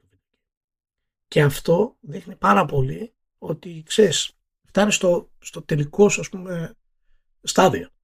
Όταν μιλήσαμε στους άλλους να κάνουμε το Hogwarts Legacy. Αν ναι, ξεκίνησα και αυτό, το ξέρασε. Ε, Τραγικό. Ναι, Τέλος πάντων. Ναι. Ε. Δεν έχω χρόνο να το κάνω, βέβαια. Ε, αλλά ε, με το που το είπαμε, με έπιασε άγχος. Μετά. Γιατί προσπάθησα να καταλάβω γιατί με έπιασε άγχος. Και ο λόγος ήταν ότι ε, θα, θα έχανα το χρόνο μου. Και αυτό έχει να κάνει με την, με, την έννοια ότι πέρα από την προσωπική άποψη και στροφή, ας πούμε, έχει να κάνει και με το ότι η αξία που έχει πλέον είναι πολύ μικρή στα μάτια μου. Αυτό το πράγμα. Και δεν ξέρω αν αυτό ακόμα που να καταλάβω, αν αυτό είναι μέρος της κριτικής ως, ως εξέλιξη. Ότι τέλος πάντων μετά από κάποια στιγμή υπάρχει κορεσμός. Εντάξει, φυσιολογικό είναι και αυτό. Και τελειώνεις. Και τελειώνεις αυτό το πράγμα. Είσαι, okay, δεν μπορείς άλλο να το κάνεις στο επίπεδο που θέλει. Ή, ή πραγματικά η κριτική έχει αλλάξει στο τι θεωρούμε εμείς καλό. Σε μεγάλο βαθμό. Και μπορεί πάντα να μην ήταν έτσι. Και δεν λέμε ότι εμείς είχαμε δίκιο ή όχι. Όπως κάνουμε. Όπα, όπα, όπα, όπα. Μίλα για πάρτι. Αλλά, αλλά ένα πράγμα ζήταγα όλη μου τη ζωή από την κριτική των games, τους κριτικούς, να υπάρχει μέθοδος. Και σήμερα όχι δεν υπάρχει μέθοδος. Κάποια γενική προσέγγιση. Ο καθένας κάνει και λέει ό,τι γουστάρει. Στο σινεμά υπάρχει. Στο θέατρο υπάρχει. Στη μουσική υπάρχει. Στη λογοτεχνία υπάρχει. Ξέρω ότι νιώθουμε ότι υπάρχει. Σίγουρα ξεκινάμε νιώθοντας ότι υπάρχει. Αλλά ε, ταυτόχρονα έχω και τη, και τη θεωρία ότι το σκεφτόμαστε πιο εύκολα αυτό επειδή η παλαιότητα του αθλήματος υπονοεί και μια οριμότητα σε όλο το υπόλοιπο που σέρνει μαζί του. Αλλά υπάρχει τελικά. Ξέρεις ποιο είναι το θέμα σε αυτό το πράγμα; Ότι εάν η πλειονότητα κρατικών του κινηματογράφου διαφωνούν με την ποιότητα μιας ταινίας. υπάρχει ένα ποσοστό αυτών που ε, είναι συνεπής σε αυτό που λένε. Ναι, okay. Εγώ δεν μπορώ να το βρω αυτό σήμερα στα games. Ενώ κάτι το οποίο να, να επηρεάσει σε μεγάλο βαθμό, όχι, όχι να έχουμε εμείς χίλιους followers, ας πούμε, και να λέμε αυτό το πράγμα. Υπάρχουν, ας πούμε. Ναι, αυτό δεν είναι μέρος κριτικής. Το κομμάτι της ναι, κριτικής δεν είναι, πόσο, ε, πόσο έχεις πετύχει εμπορικά. είναι ξεχωριστό. Ναι, ναι, ε, το, το θέμα είναι ότι έχουν τη μέθοδο. Δεν μπορώ να βρω μέθοδο σε αυτά τα μεγάλα site. Μία μέθοδο μπορώ να βρω, παραδείγματος χάρη, είναι η walk μέθοδος που έχει το Polygon. Αυτό είναι μέθοδος. Όχι, αυτό είναι. Μέθοδος έχει το Edge. Ποιος άλλος έχει μέθοδο; Αυτό είναι, αυτό, είναι, αυτό, είναι τέτοιο, αυτό είναι πολιτική θέση, δεν είναι μέθοδος αυτό το, το πράγμα. Που προφανώς και μπορείς να την πάρεις αυτή τη θέση. Και μετά τουλάχιστον, άμα είσαι συνεπής σε αυτή τη θέση, ακόμη και αν διαφωνώ με, θέση, με τη θέση, θα σε βάλω λίγο πιο πάνω από τον άλλον που είναι το εκρεμέ. Και να ξέρεις το, το, που θα καταλήξεις κάθε φορά. Αλλά δεν είναι, δεν έχει. Δηλαδή, καλά και τώρα μεταξύ μα, επειδή είμαστε και στην περίοδο του Hogwarts Legacy, Εντάξει, έχουν γίνει τώρα με, αυτό, με αυτή τη λογική κάτι πράγματα που είναι, που είναι αδιανόητα. Έτσι. Αλλά τέλος πάντων. Ε, ποια είναι η μέθοδος σήμερα το κριτικό, τι διαβάσεις εσύ και από κριτικούς σήμερα. Δεν διαβάζω τίποτα. έχει μια μέθοδο; Δεν, δεν διαβάζω τίποτα και τώρα να πω την αμαρτία μου δεν αντέχω να, να διαβάσω τίποτα. Δεν το λέω σαν σχόλιο του στυλ, δεν έχω βρει κάποιον που να. Δεν σου κάνει εντύπωση αυτό το πράγμα. Δεν μου κάνει εντύπωση γιατί δεν, δεν, έχω, δεν έχω την αντοχή. Οι μέρες μου είναι πίτα non-stop ε, και δεν μπορώ να καθίσω να διαβάσω εύκολα. Ε, αλλά αυτό δεν σημαίνει ότι οτιδήποτε θα το ξέρεις. Δεν τα έχω ξεγράψει όλα. Έχω ένα, έχω ένα φίλο, ας πούμε, που είναι Αμερικανός, έτσι. Και συζητάμε για games. Και ε, περιέργως είμαστε σε τέτοιο τόσο ίδιο μήκος κύματος που ξεκινάει τη σκέψη ο ένας και ο άλλος ξέρει να την ολοκληρώσει όπως θα την ολοκλήρωνε και ο, και ο απέναντι. Έτσι, δηλαδή και ποτέ δεν μου λέει κάτι χωρίς να το στηρίξει κάπου. Ποτέ, ποτέ. Αν αυτό περάσει από μπροστά μου ως κείμενο, δεν έχω πρόβλημα να το, να το εκτιμήσω. Όχι επειδή συμφωνούμε, αλλά τουλάχιστον να στηρίζεται κάπου. Έτσι, και να μην είναι ένα μάτσο από γενικότητες, ξέρω εγώ, και τα λοιπά, που δεν έχει γίνει προσπάθεια. Αλλά τώρα ε, πιάνω τον εαυτό μου και είμαι με την απορία, ρε παιδί μου. Έτσι, δηλαδή, αν με ρωτήσει κάποιος πού πετυχαίνεις καλές κριτικές ή πού μπορώ να βρω καλές κριτικές, επειδή δεν παρακολουθώ όπως άλλοτε άλλα media, γιατί ήταν και πιο, ας το πούμε έτσι, υποχρέωση της δουλειάς να έχω μια εικόνα χ, ε, δεν έχω να προτείνω κάτι. Δηλαδή, αλλά αυτό δεν θα το πιάσω. Είναι, πώς να σου πω, μου λείπουν, μου λείπουν data. Δεν θα γυρίσω και θα πω ότι επειδή δεν έχει τύχει να ξεχωρίσει κάτι μες στο μυαλό μου παρά αυτές τις συνθήκες ε, τότε μάλλον δεν υπάρχει ή δεν με αφορά ή εγώ έχω αποκοπεί τελείως. Είναι άλλο το ζήτημα που έχω δηλαδή σε αυτό. Δηλαδή και τώρα με ρωτήσεις κάποιος πώ γράφει που τυχαίνει να μην τον γνώριζα από πριν, έτσι.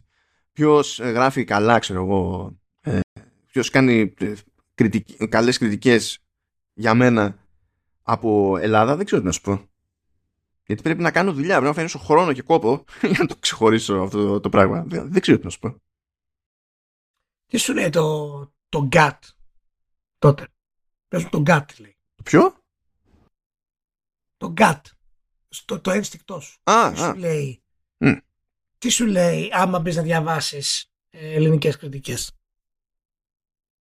Τι σου λέει; Ποια, ποια, πού θα συναντήσεις μέθοδο; Δηλαδή πού θα δεις ότι σε ένα χρόνο που έχει κάνει review ένα συγκεκριμένο site έχει ακολουθήσει την ίδια μέθοδο για να βαθμολογήσει τα παιχνίδια. Και όλα επάκονται σε αυτή τη μέθοδο. Πιστεύεις ότι θα βρεις; Ε, πιστεύω ότι θα βρω, αλλά δεν, είμαι, δεν πιστεύω πάρα πολύ ότι θα μου αρέσει αυτό που θα βρω. Και το λέω για ποιο λόγο. Ε, επειδή ε, ένα πρόβλημα που έχει η κριτική στα video games είναι ο τρόπος με τον οποίο ε, ανδρωθήκαμε όλοι μέσα σε αυτό το, το πράγμα. Και εκείνη που παίζει ρόλο στους άλλους κλάδους η παλαιότητα, επειδή υπάρχει μακρά παράδοση από πίσω, ενώ εμείς έχουμε ένα μάτσο, είμαστε ένα μάτσο άνθρωποι που έπρεπε να βρούμε λίγο πατήματα στην τύχη. Και ο καθένας κατέληξε σε κάπου. Έτσι. Δεν ξεκίνησε κανένας για κριτικός. Δεν υπάρχει το concept πηγαίνω να, να, να μου μάθει κάποιος ε, γενικά έτσι κριτική και να έχουμε συνεννοηθεί ως προς τα basics. Ενώ στο κινηματογράφο υπάρχει. Μπορείς να πας, υπάρχει σχολείο. Εδώ δεν, δεν, δεν υφίσταται. Και επειδή το The Path of Least Resistance που είναι το, το πιο εύκολο, το λιγότερο κουραστικό στην κριτική είναι η μη καλή κριτική αν αυτό το κάνουν 8 στις 10 τότε στο μυαλό όλων μετατρέπεται στο the new normal ή στο για πάντα normal και το δύσκολο είναι όχι να πετύχεις, πιστεύω απλά. Δηλαδή, ε, θεωρώ αδιανόητο να μην υπάρχουν άνθρωποι που έχουν την ικανότητα, ας πούμε. Ε, το δύσκολο είναι όταν, ακόμα και αν πετύχεις κάποιους τέτοιους, να τους πείσεις. Να, ότι ε, θα έπρεπε όχι να τους πεις τι να κάνουν, αλλά ότι θα έπρεπε να έχουν και μια και μια σπίθα μέσα τους τέλος πάντων να προσπαθούν για την πάρτη τους. Γιατί αυτό είναι το καλό που τέλος πάντων είχαμε περίπου στο GamePro ήταν ότι τσίτωνε και ένας τον άλλον. Τώρα δεν ξέρω ποιος τσιτώνει ποιον. Δεν μου δίνει κανένα τέτοια εντύπωση.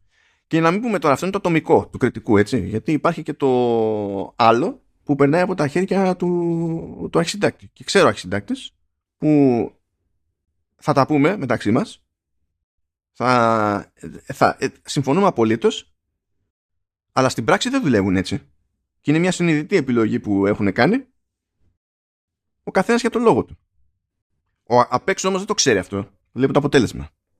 Και το αποτέλεσμα θα είναι ότι να, δεν υπάρχει μέθοδος ή η νοοτροπία είναι στραβή κτλ. Ακόμη και σε περίπτωση που υπάρχει και η ικανότητα και η αντίληψη. Είναι, είναι λίγο μήλο το, το πράγμα αυτό. Εγώ δεν πιστεύω ότι μπορείς να βρεις ε, στην Ελλάδα κάτι με μέθοδο. Και δεν έχει να κάνει με το αν είναι καλή ή κακή μέθοδος. Το θέμα είναι ε, ότι αν είναι κακή η μέθοδος δεν υπάρχει μέθοδος. Γιατί δεν έχει να κάνει με το αν συμφωνείς με το 9 ή το 8 ή το 7 ή το 6. Έχει να κάνει με το ότι τι χρησιμοποιείς για να κρίνεις ένα παιχνίδι Α και αν ισχύει το ίδιο για το επόμενο. Και αν βρεις αυτή τη συνοχή σε ελληνικό site, ε, δεν υπάρχει περίπτωση. Δηλαδή, αν βρεις παραδείγματος χάρη 9,5 ή 9 στο τελευταίο Sonic και 9,5 στο 10 στον God of War, δεν υπάρχει. Κα στο ίδιο μέσο; Ναι, εντάξει. Ναι. Και, και... Στο ίδιο ναι, μέσο. Ναι. Στο ίδιο μέσο. Και ξεκάθαρα ο πρώτος που φταίει εκεί, δηλαδή προφανώς έχει και ο κριτικός ε, ευθύνη, ο πρώτος που φταίει εκεί πέρα είναι ο αρχισυντάκτης. Ο πρώτος κατευθείαν που το βλέπει αυτό και σου λέει: «Ε, ε, Οκ, το έχουμε. Δεν... Γιατί ποιος θα του βάλει χέρι, Ποιος θα τον ωθήσει προς τα κάπου, αν όχι ο αρχισυντάκτης. Θέλ, μερικοί θέλουν και σπρώξιμο που δεν είναι κακό. Έτσι. Κάποιοι άνθρωποι λειτουργούν χωρίς πρόξιμο, κάποιοι με σπρώξιμο. Είναι το... στην ιδιοσυγκρασία του, του καθενός. Αλλά ναι, δεν μπορείς όμως. Αυτό, είναι, αυτή, αυτή είναι η βλακεία. Είναι ότι εσύ μπορεί να έχεις μέθοδο, εγώ να έχω μέθοδο και να ταυτίζονται αυτά τα δύο. Ο άλλος που μπορεί να ξυπνήσει μια μέρα και να πει ωραία πώς κάνω ένα review; Πού θα τη βρει αυτή τη μέθοδο; Ποιος θα την εξηγήσει; Ναι, είναι και, είναι και το μεγάλο πρόβλημα που δημιουργήθηκε από τα social media, το YouTube και τους streamers τους πλέον κτλ. Δηλαδή, ήμασταν που ήμασταν χάος σε μεγάλο βαθμό. Μέθοδος υπήρχε, αν θυμάσαι, όταν υπήρχε το print, τα περιοδικά. Αρκετά από αυτά είχαν συγκεκριμένη μέθοδο. Ήξερες πάντα, δεν έχει σημασία αν είναι καλό ή κακό. Ήξερες τι θα δεις αν πάρεις το Nintendo Power. Ήξερες τι θα δεις αν πάρεις το Games. Αν πάρεις το Edge ήξερες. Ε, γιατί υπήρχε η νοοτροπία, υπήρχαν οι, οι, οι βάσεις και τα χούλια του, του τύπου. Που δεν είχαν να κάνουν ούτε με games ούτε με τίποτα. Είχαν κάποια baselines όμως που λες από τη στιγμή που βγαίνει περιοδικό, λέμε τώρα, από τη στιγμή που βγαίνει εφημερίδα, κάποια πράγματα θα γίνουν έτσι. γιατί, γιατί έτσι γίνονται, θα σου λέει ο άλλος τώρα. Αυτό. Ξεκινάς με άλλο, με άλλο baseline. Εμείς ποτέ, εμείς ποτέ δεν το κάναμε αυτό στα, στα games. Και έχω φτάσει στο σημείο πλέον να συνειδητοποιώ ότι αυτό είναι και ένα πράγμα το οποίο με στεναχωρήσει περισσότερο από, από ποτέ και δεν, δεν, δεν, δεν το περίμενα να φτάσει σε αυτό το σημείο. Είναι, είναι πραγματικά κάτι το οποίο δεν το, δεν το περίμενα. Και σου λέω, ξέρω ότι υπάρχουν εξαιρετικοί κριτικοί. Δεν λέω ότι δεν υπάρχουν. Αλλά δεν είναι αρκετό αυτό το πράγμα. Δεν έχουμε αυτού του επίπεδου κριτικούς σε mainstream επίπεδο. Και πώς θα τους έχεις όταν η μόνη σου, η, η μόνη σου ελπίδα για για, για έσοδο είναι η διαφήμιση. Πώς θα τους έχεις; Και αυτοί που είναι θα, που θα, ε, και που μπορεί να καταλάβουν και να συνειδητοποιήσουν είναι πιο πιθανό από ό,τι ήταν στην εποχή του εντύπου να κοτέψουν. Γιατί στο έντυπο ε, μπορεί να έχανες λεφτά από διαφήμιση, αλλά έχεις το περιθώριο να πουλήσεις πολύ. Εδώ τι έχεις να κάνεις, τίποτα. Τέλος πάντων. Ε, δεν ξέρω, νομίζω είναι η φάση, είμαι και εγώ σε, σε πολύ γυριστική περίοδο. Καλά, μα βγει καινούριο περσόνα, θα σου πω σε τι γυριστική περίοδο είσαι, αλλά... Όχι, όχι, μα, μα θα τα παίξω αυτά, δεν, θα τα παίξω αυτά τα παιχνίδια, ε, τα συγκεκριμένα. Απλά φτάνεις, φτάνεις σε ένα σημείο που αναρωτιέσαι τι έχεις χάσει σε αυτό το κομμάτι που έχεις αφαιρέσει τόσο πολύ. Και... Αν, έκανες, αν ήσουν σε άλλη καριέρα, νομίζεις ότι με τα χρόνια δεν θα έφτανες σε μια φάση να πεις άξιζε τον κόπο. Ξέρεις. Δεν ξέρω αν ήταν καριέρα. Ε, θέλω να σου πω γιατί συνήθως, ρε παιδί μου, όταν ασχολείσαι με ένα αντικείμενο για μεγάλο χρονικό διάστημα, ε, τέλος πάντων, αυτό άμα είναι να σου τύχει, σου τυχαίνει κυρίως το επαγγελματικό της υπόθεσης. Έτσι, ας το πούμε έτσι. Τι, τι να πω ως πιο ανάλογο, ρε παιδί μου, ποια είναι η άλλη δραστηριότητα που σου έχει φάει τόσα χρόνια από τη ζωή σου. Α μην το πούμε καριέρα, πες το πώς θέλεις. Αλλά έχεις πετύχει άνθρωπο που θα περάσει σε ένα κομμάτι, σε ένα χώρο δεκαετίες και δεν θα περάσει ε, σε, αυτό το, σε αυτή τη φάση που θα αναρωτιέται τι άξιζε και δεν άξιζε τον κόπο. Ποιος γλιτώνει από, από το συγκεκριμένο το, το βάσανο; Δεν ξέρω. Νομίζω ότι κατά μία έννοια είναι και στο πρόγραμμα. Άσχετα με το που βγάζει. Νομίζω ότι είναι στο πρόγραμμα να φτάσει να αναρωτιέσαι για αυτά τα πράγματα. Γιατί ποιος είναι εκείνος που έχει βρει ε, τον τρόπο ε, να διοχετεύει όλη την ενέργεια σε, σε κάτι χρήσιμο. Οι μόνοι που κατάφεραν να το κάνουν αυτό στην ιστορία συστηματικά τύχαινε να, να είναι ζάμπλουτοι. Και απλά μπορούσαν να ασχοληθούν με άλλα πράγματα. Αν έκανες ένα παιδί αύριο, ε, θα το οδηγούσες στα δικά σου μονοπάτια στο video game; Ε, define δικά μου μονοπάτια. Το αν θα παίζει ή το πώς θα τα προσεγγίζει. Όχι, όχι. Το πόσο χρόνο θα παίζει από πόσο χρόνο θα παίζει ε, εξαρτάται. Θα σου το πω γιατί. Γιατί εξαρτάται ή δεν εξαρτάται; Όχι, εξαρτάται γιατί ε, πώς να σου πω, σημασία έχει να δεις και σε κάθε, γιατί δεν είναι όλη η ίδια περίπτωση. Αν δεις ότι παίζει πολύ ας πούμε, έχει νόημα να κατανοήσεις γιατί παίζει πολύ. Και παίζει ρόλο η απάντηση, πιστεύω. Θα, θα, παίζει, θα παίζει πολύ γιατί εσύ δεν τον κάνεις να παίζει πολύ. Θα το κάνεις το παιδί σου να παίζει όπως έπαιζες εσύ. Πιστεύω ότι θα παίζει πολύ. Ο, ο Tim Sweeney θα το κάνει να παίζει πολύ. Ο Tim Sweeney, ναι. Ε, το θέμα είναι ότι εσύ θα, εσύ θα προσπαθήσεις να το αποτρέψεις. Και αυτό είναι μια πολύ ενδιαφέρουσα ερώτηση, κατά την γνώμη μου. Γιατί εάν εγώ είχα ένα παιδί ή έχω σπεσιαλικά ας πούμε bonus data εδώ πέρα παραδείγματος χάρη και μου πούνε ότι θέλουμε να παίζουμε games 6-7 ώρες τη μέρα. Θα σου πω όχι. Δεν γίνεται αυτό. Και αναρωτιέμαι γιατί θα τους το πω αυτό. Α, δεν έχεις δηλαδή συγκεκριμένη και εσύ απάντηση στο σκεπτικό; Όχι, όχι, όχι, όχι, όχι, όχι. Δεν έχω, δεν έχω. Ανα, αναρωτιέμαι εάν όντως, γιατί είναι μέρος της ανα, αναρώτησης γενικά. Ε, ε, εάν, εάν όντως αυτό που έκανες είναι ok και σε τι βαθμό είναι OK και αν θα μπορούσες να έχεις να έχεις με καλύτερη ε, ζωή εάν δεν είχες αφοσιώσει τόσο πολύ χρόνο σε αυτό το κομμάτι. Δεν λέμε τώρα ότι μετανιώνουμε για κάτι και τα λοιπά. Αυτά είναι χαζομάρες. Ό,τι έγινε, έγινε. Αλλά ε, γι' αυτό λέω ότι άμα, άμα έκανες ένα παιδί, η πιθανότητα να το οθήσεις στα δικά σου τα μονοπάτια όσον αφορά στο gaming σε θέματα χρόνου ε, είναι μικρή. Και εγώ προσωπικά, αν κάποιος, αν, αν έκανες παιδί και μου έλεγες Σχετά, με το γιο μου καθόμαστε και παίζουμε games 7 ώρε τη μέρα. Δηλαδή, έρχεται το σχολείο, διαβάζουμε και μετά παίζουμε 7 ώρε τη μέρα. Και μετά πάμε για ύπνο. 7 ώρες.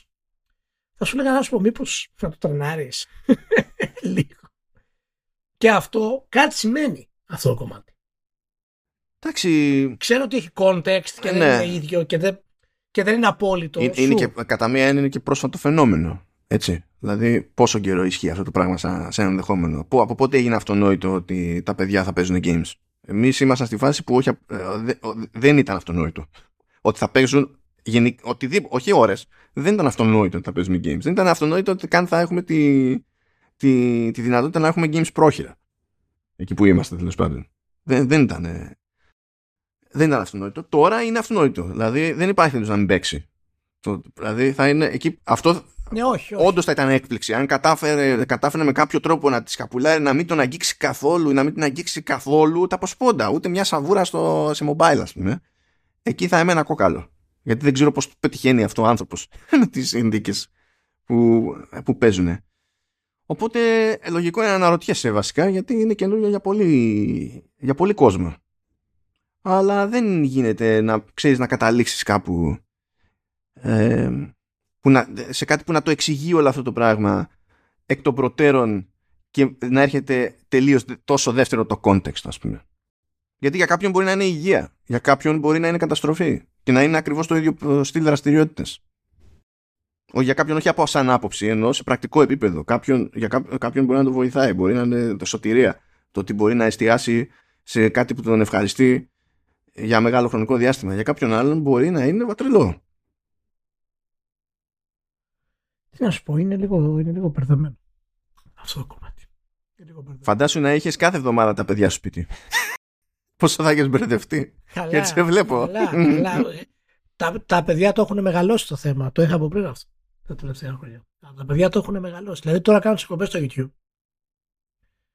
Ε, Επίση είναι ωραίες. Okay, έχω περνάω OK. Τα παιδιά είναι μια χαρά, ξέρω εγώ κτλ.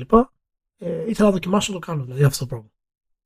Ε, και συζητάς, ξέρω εγώ, έχεις τα κοντέ σου κτλ. Okay. Ε, αν μου πεις να κάνω, ας πούμε, να κάτσω να κάνω review. Το έκανα για το God of War στο, στο Star Trek. Ε, ήταν ενδιαφέρουσα συζήτηση. Δεν πήρα τίποτα. Και δεν ήσουν και, δεν ήσουν και μόνος. Γιατί υπό νορμάλ συνθήκες ναι, το ναι, κάθομαι ναι, και κάνω κριτική αυτό. είναι σηκώνεις όλο το. κάνεις όλο το κουπί εσύ. Είναι, είναι πιο ατομικό άθλημα, ας το πούμε έτσι. Και θέλω να σα ρωτήσω τώρα για το. Το φέραμε εδώ για, για το true ending με το τελευταίο πόντο. Που είναι κυρίως αυτό το κομμάτι. Δηλαδή, πόσο, πόσο review μπορείς να κάνεις που να είναι υγιές για να το τρέξεις το, το true ending και να αποκτήσεις ας πούμε κάποιο, κάποια απαραίτητα. Δηλαδή, ε, ποια είναι η ιδέα σου για αυτό το κόμμα. Δηλαδή μήπως αυτό είναι κάτι το οποίο βάζεις σε πάνω σου ακόμα παραπάνω βάρος ας πούμε, να μπορείς να ξεφύγεις από άλλα πράγματα. Και φτάνει σε σημείο να γίνεται απίστευτος ψυχαναγκασμός. Ε, που τρέχεις και τρέχεις και τρέχεις και τρέχεις. Κοίτα, ότι έχει τρε... Ε, ε, είναι για λίγο συγκυριακό τώρα γιατί τυχαίνει ο Φεβρουάριος να είναι ψηλοπίτα από κυκλοφορίες από πράγματα που υποτίθεται ότι θα είχαν βγει πέρυσι. Έτσι. Και είναι, το Φεβρουάριο είναι καταστροφή. Δηλαδή, όλος όλος ο μήνας θα με διαλύσει, το ξέρω, ε, ε, δεν, τίθεται, δεν τίθεται θέμα. Ε, αλλά η αρχική πρόθεση στην περίπτωση του Trending δεν ήταν να έχω να κουμαντάρω τόσα. Δηλαδή, κατά, κατά μία έννοια, με το καλημέρα έχω αποτύχει ως προς αυτό και φταίω μόνος μου. Δεν με, με ανάγκασε κανένας. Η αρχική μου σκέψη ήταν να κουμαντάρω δύο παιχνίδια το μήνα. Και θεωρώ, θεωρώ σίγουρο ότι μπορεί ο Φεβρουάριος αυτός να είναι έτσι. Ε, δεν ξέρω πώς θα πάει ο Μάρτιος τέλος πάντων, γιατί έχει και κάτι πράγματα, αλλά τέλος πάντων δεν είναι όλοι οι μήνες ίδιοι. Έτσι κι αλλιώς και θα αρχίσω και θα το, θα το μαζεύω για να πιάσω ένα αριθμό που να βγάζει νόημα. Δεν έχω κάποιο καημό να δοκιμάζω 300 παιχνίδια. Δεν το κάνω για αυτό το λόγο. Και ακόμη και ο τρόπος με τον οποίο θα τα σχολιάσω είναι ακόμη σε μια σχετική ζήμωση. Να σου πω την αλήθεια. Δηλαδή ακόμη το... Δεν είναι ότι ξεκίνησα χωρίς να έχω μια εικόνα στο κεφάλι μου, έτσι, αλλά δεν έχει σημασία πώς ξεκινάς, στην πορεία συνειδητοποιείς άλλα πράγματα στη, στην πράξη και πρέπει να κάνεις κάποιες ε, προσαρμογές. Αλλά ευτυχώς ε, και ασχέτως του true ending ε, έχω ξαναμπεί στη φάση που δεν ξενερώνω παίζοντας. Δεν ξενερώνω στον αυτόματο ε, παίζοντας. Δηλαδή δοκιμάζω στο καλύστο, πέρασα καλά. Κατάφερα και πέρασα καλά. Τώρα θα πεις, το, το καλύστο πέρασε καλά. Είσαι ανώμαλος παιδί μου κτλ. Είναι, ήμουν αχεσμένο, ε, όλη την non-stop. Αλλά πέρασα καλά. Αυτό ξέρω εγώ. Ακόμη και κάθε, τώρα που κάθομαι και χτυπιέμαι με το, με το Forspoken, έτσι ως συνήθω τώρα τέτοια, τέτοια παιχνίδια, ό,τι προβλήματα και να έχουν, ε, αντιλαμβάνεστε ότι κανένα παιχνίδι δεν είναι 100% off σε ό,τι και αν, και αν έχει κάνει. Υπάρχουν, ρε παιδί μου, πτυχές του που μπορώ να τις εκτιμήσω και θα μου κάνουν εκεί πέρα ένα, ένα κλικ. Δεν ξενερώνω τελείως. Αυτό που με πιέζει τώρα είναι τέλος πάντων ότι πέτυχε να είναι το πρόγραμμα των κυκλοφοριών. Έτσι. Αλλά θα επιστρέψω σε αυτό που έλεγα για, για μοτίβα. Μ' αρέσει να τα βρίσκω και μου αρέσει να τα αποτυπώνω κάπως. Πιστεύω ότι στο μιλητό δεν είμαι το ίδιο καλός όσο είμαι στο κείμενο, χωρίς αυτό να σημαίνει ότι θεωρώ τον εαυτό μου κάποιο μαέστρο στο, στο γράψιμο, αλλά θεωρώ ότι στο, στο μιλητό είμαι χειρότερος και με ενδιαφέρει να το δουλέψω ναι. αυτό κάπως. Ναι. Δεν είμαι super σίγουρος, τέλος πάντων, για το, για το πώς. Και αυτό για μένα επίσης από μόνος του σαν διαδικασία είναι ένας γρίφος που το κουμαντάρισμά του μου προσφέρει μια ικανοποίηση. Είναι σαν να λύνω ένα πρόβλημα. Και είναι από αυτά τα πράγματα που λειτουργούν ρε παιδί μου πάνω μου, σαν, σαν διαδικασίες.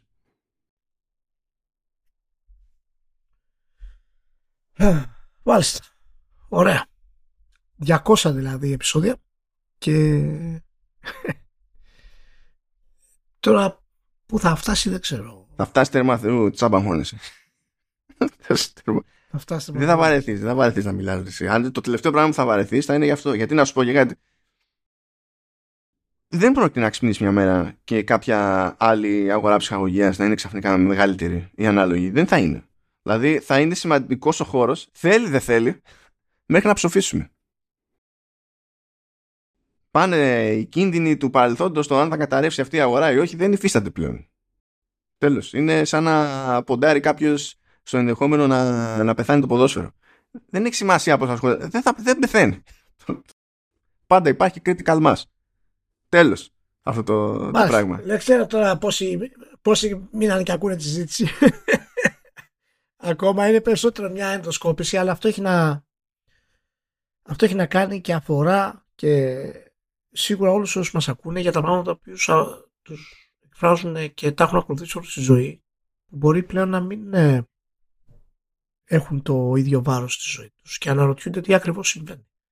Και όταν ε, έχεις συνδεθεί η ζωή σου και η εμπειρία σου στη ζωή και έχεις πάρει τόση μεγάλη βοήθεια αλλά έχεις χάσει και τόσο πολύ χρόνο όλα μαζί ε, από κάτι σαν τα video games και ξαφνικά ξέρεις, έρχονται άλλα πράγματα, συνειδητοποιείς ότι ο χρόνος σου μειώνεται ή ότι απλά δεν, δεν τρελαίνεσαι να μπεις να παίξεις αμέσως στο νέο Hogwarts Legacy. Και φτάνεις σε αυτό το σημείο. Μπορεί να είναι με συλλογή αυτοκινήτων. Μπορεί να είναι με αυτοκόλλητα. Μπορεί να είναι με γραμματόσημα. Μπορεί να είναι με οτιδήποτε. Δεν έχει να κάνει. Ε, είναι πραγματικά κάτι το οποίο είναι πολύ. Ε, πολύ περίεργο. Είναι ταυτόχρονα και μια ευκαιρία για καλά που αυτό συμβαίνει προφανώς, είναι μια ευκαιρία για ενδοσκόπηση που μπορεί να οδηγήσει σε καλύτερη κατανόηση. Διότι τον αφιέρωσε αυτόν τον χρόνο. Και δεν τον αφιέρωσες κατά λάθος, ακόμη και να μην ξέρεις ακριβώς γιατί τον αφιέρωσες, ε, δεν, δεν ασχολείσαι τόσο, δεν αφιερώνεις τόσο χρόνο σε κάτι απλά κατά λάθος. Έτσι. Και έχεις την ευκαιρία ενδεχομένως να κατανοήσεις και εσύ την πάρτι σου περισσότερο. Και την πάρτι σου δεν εννοώ εσύ συγκεκριμένα, το ε, γενικότερα, ρε παιδί μου, στην, στην όλη φάση. Γιατί και αυτό, αυτή την εξήγηση που έχω εγώ για το, το, ότι είμαι εδώ για τα πράγματα που εκείνη τη στιγμή θα μου κάνουν κλικ, δεν το ήξερα νωρίς. Το συνειδητοποίησα παραγά. Έως και αργάμιση, ας το πούμε. Και μπορεί να ξυπνήσω μια μέρα των ημερών και να μην με τραβάει αυτό το πράγμα. Το πώς κάνουν κλικ τα, τα πράγματα ξέρω εγώ, και να πρέπει να τα ξανασκεφτώ. Όλα. Ποιος ξέρει. Αλλά δεν έχει και νόημα νομίζω να αγχώνεσαι τόσο. Δηλαδή, το είπες γι' αυτό, για το ότι. Και καλά πω πω μήπως ήταν χαμένος χρόνος από τη ζωή μου κτλ. Τι είναι χαμένος χρόνος από τη, από τη ζωή. Αν είναι. Όχι, δηλαδή, ξέρεις. Δεν, δεν, δεν, δεν, δεν με αγχώνει με την έννοια το τι έχει γίνει. Ε, απλά αναρωτιέμαι είμαι στην περίοδο που αναρωτιέμαι γενικά ε, όταν, όταν αισθάνεσαι ότι αλλάζει κάτι για οποιοδήποτε λόγο το οποίο είναι, είναι μέρος του αυτό, αυτού που είσαι δεν, δεν είσαι κάτι άλλο, είσαι αυτό και το μεγαλύτερο κομμάτι είναι αυτό έχει υπάρξει αυτό και άλλα κομμάτια βέβαια υπάρχουν μέσα στο, στον εαυτό σου. Αλλά έχει φτάσει αυτό. Ανα, α, αναρωτιέμαι ε, και αυτό το λέω και για όλους τους φίλους που μας ακούνε ε, μήπως κάποια στιγμή προσπερνάς την έννοια της ευχαρίστησης. Μπαίνεις στο κομμάτι του εθισμού και, της, ε, και του ψυχαναγκασμού και είσαι τόσο στενά δεμένος με αυτό το κομμάτι που δεν το παίρνεις χαμπάρι. Ότι ο, ο χαμένος χρόνος στην ουσία που λες ε, δεν, δεν υπάρχει ως, ως έννοια έτσι να την πούμε. Γιατί όταν κάνεις κάτι το οποίο σε ευχαριστεί, ε, δεν θεωρείται χαμένος χρόνος. Αλλά όταν αναρωτιέσαι αν αυτό που σε ευχαριστεί ε, από πού προερχόταν, ε, αναπόφευκτα θα κάνεις και ορισμένες ε, κουβέντες για αυτό το κομμάτι. Γιατί πολλά από αυτά τα οποία εμείς ε, είχαμε και φτιάξαμε προήλθαν από την εποχή που ήμασταν στο προοδικό. Δηλαδή εκεί, εκεί αδρωθήκαμε. Δηλαδή δέσαμε ο ένας με τον άλλον και τις έννοιες μας για το game και την ανάγκη μας και όλα αυτά τα πράγματα. Δηλαδή πώς μοιραζόμασταν αυτά τα πράγματα. Τα έχτισε ο ένας τον άλλον. Εκεί φτάσαμε να θεωρούμε, παιδιά, αυτονόητα κάτι περίεργα πράγματα του στείλω ότι τα κείμενα πρέπει να περνάνε από διόρθωση. Κάτι το οποίο χρειάζεται, δεν ξέρω. δεν πείθεται ο κόσμος σήμερα. Δεν, δεν καταλαβαίνω ακριβώς τι σημαίνει. Και, και, και, αυτό, και, και αυτό είναι το φοβερό, ότι αν βάλεις τα games κάτω και πεις ότι μέσα στο games ξέρω εγώ γνώρισα τον Μάνο, παραδείγματος χάρη, και έφτιαξα μια φιλία που έχει διαρκέσει όλη τη ζωή. Ε, φυσικά και δεν είναι χαμένο Εννοείται αυτό το πράγμα. Αλλά όταν έχεις παίξει 120 σκατοπέχνιδα και ένα καλό μέσα σε μια εβδομάδα, πρέπει κάπως να το, να το ζυγίσεις αυτό το πράγμα, νομίζω πλέον. Για είναι το, το μέτριο παιχνίδι σε αυτή τη διαδικασία είναι ό,τι χειρότερο. Είναι ό,τι χειρότερο σε εκνευρίζει ναι, ναι. γιατί δεν είναι πιο καλό. Σε ενοχλεί διότι δεν είναι τελείως χάλια, οπότε λες, υπήρχε ένα θεωρητικό potential γιατί είστε τόσο στόκοι. Α πούμε στη, στη φάση. Yeah. Ναι. Ενώ αν έρθει κάτι το οποίο είναι για σώδιο. Λες, παιδιά, κατάλαβα. Δηλαδή, όλοι το αγροτικό σας κάνανε εκεί πέρα. Απλά έπρεπε να, να βγει ένα ξερατό κάπου, να πουληθεί κάτι κάπου. Αυτό. Εντάξει, ξέρω Το μέτριο είναι ό,τι, ό,τι, ό,τι πιο τρομακτικό, ειδικά όταν ναι, ναι, να, τώρα, επειδή δεν το θίξαμε αυτό, αλλά νομίζω ότι δικαιούται τουλάχιστον μία αναφορά. Είναι τελείως άλλη και η μέση διάρκεια των παιχνιδιών πλέον. Ναι. Που τα μετατρέπει πολύ περισσότερο σε επένδυση ε, παρά σε μια έτσι ας το πούμε πιο εύπεπτη εμπειρία που ενδεχομένως ε, θα πεις μετά από μερικά χρόνια ρε παιδί μου ξαναπάμε άλλη μία.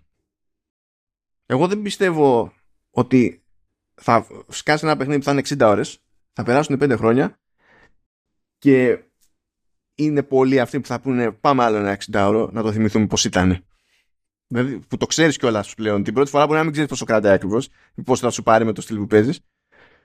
Τώρα είναι άλλο πράγμα και υπάρχουν τόσα παιχνίδια που είναι σχεδιασμένα να σε κρατάνε busy που δεν είναι και δύσκολο έτσι, να φτάσεις να συχαθείς λίγο τη φάση. Είναι, είναι, είναι κλασικό αυτό το ότι παίζουμε παιχνίδια που ε, μπορούν και αφήνουν την εντύπωση ότι είναι δουλειά 8 ώρο αυτό το πράγμα. Δεν ήταν έτσι. Δεν, τώρα άλλοι, άλλες συνθήκες έτσι, ποιος θα έφτιαχνε τότε ένα παιχνίδι τέτοιο ας πούμε και τα λοιπά. Άλλο, άλλο και άλλη, και, και, άλλη, και άλλη ενέργεια. Και άλλη ενέργεια. Άλλος χρόνος, άλλη ενέργεια, άλλο το πάθος, άλλο το το drive, άλλο. Βέβαια. Τώρα είναι, έχεις, έχει Αλλά παιδιά τώρα πολύ, πολύ πράγμα απλά για να υπάρχει πράγμα. Και καλά σε games που είναι και καλά services, αλλά και σε games που δεν είναι. Δηλαδή... Ναι, ναι, μα είναι το, είναι το πρόβλημα του σημερινού σχεδιασμού. Το content πλέον είναι άρχοντας. Όπως είναι γενικά άρχοντας το content σήμερα. Δεν έχει σημασία τι content είναι, αρκεί να υπάρχει content και το κέρατό μου με την αρπιτζοποίηση. Το, το κέρατό μου με την αρπιτζοποίηση. Πες μου, πες μου Ηλία, πες μου, αλήθεια τώρα. Επειδή το, ε, τώρα αν είσαι μεγάλη παραγωγή πρέπει να είσαι περίπου RPG και περίπου open world. Αυτά λέει ο κόσμος, αυτό πρέπει να είσαι. Έτσι. Αλλά έχεις αποφασίσει εσύ ότι θα πεις κάπως μέσα σε όλο αυτό το χάος μια ιστορία. Καλή, κακή δεν έχει σημασία. Σκέψου όμως ε, κάτι πρακτικό που το συναντάω συχνά πυκνά. Πηγαίνεις σε ένα side quest και έχει κάποιους διαλόγους και στους διαλόγους αυτούς αναφέρονται σε κάποια πράγματα που δεν έχουν ε, ε, δεν στα έχει πει κανένας σε ένα ακόμη αλλά αναφέρονται σε αυτά οι χαρακτήρες σαν να έχουν υποθεί προηγουμένως. και πηγαίνει σε ένα άλλο site και ξεκινάει ο διάλογος που ήταν προϋπόθεση του προηγούμενου και εσύ τα ακούς από την ανάποδη στην πραγματικότητα και λες ξέρεις ότι με αφήνεις σαν παίκτη να πάρω τα πράγματα με τη σειρά για κάποιο λόγο σένα δεν σε ενδιαφέρει αυτό και πηγαίνεις και τα γράφεις όλα αυτά γνωρίζοντας ότι υπάρχει σοβαρή πιθανότητα κάτι να μην βγάζει νόημα στο timing τέλος πάντων που θα φτάσει το περιεχόμενο αυτό στα αυτιά, τα μάτια και το, και το μυαλό του παίκτη.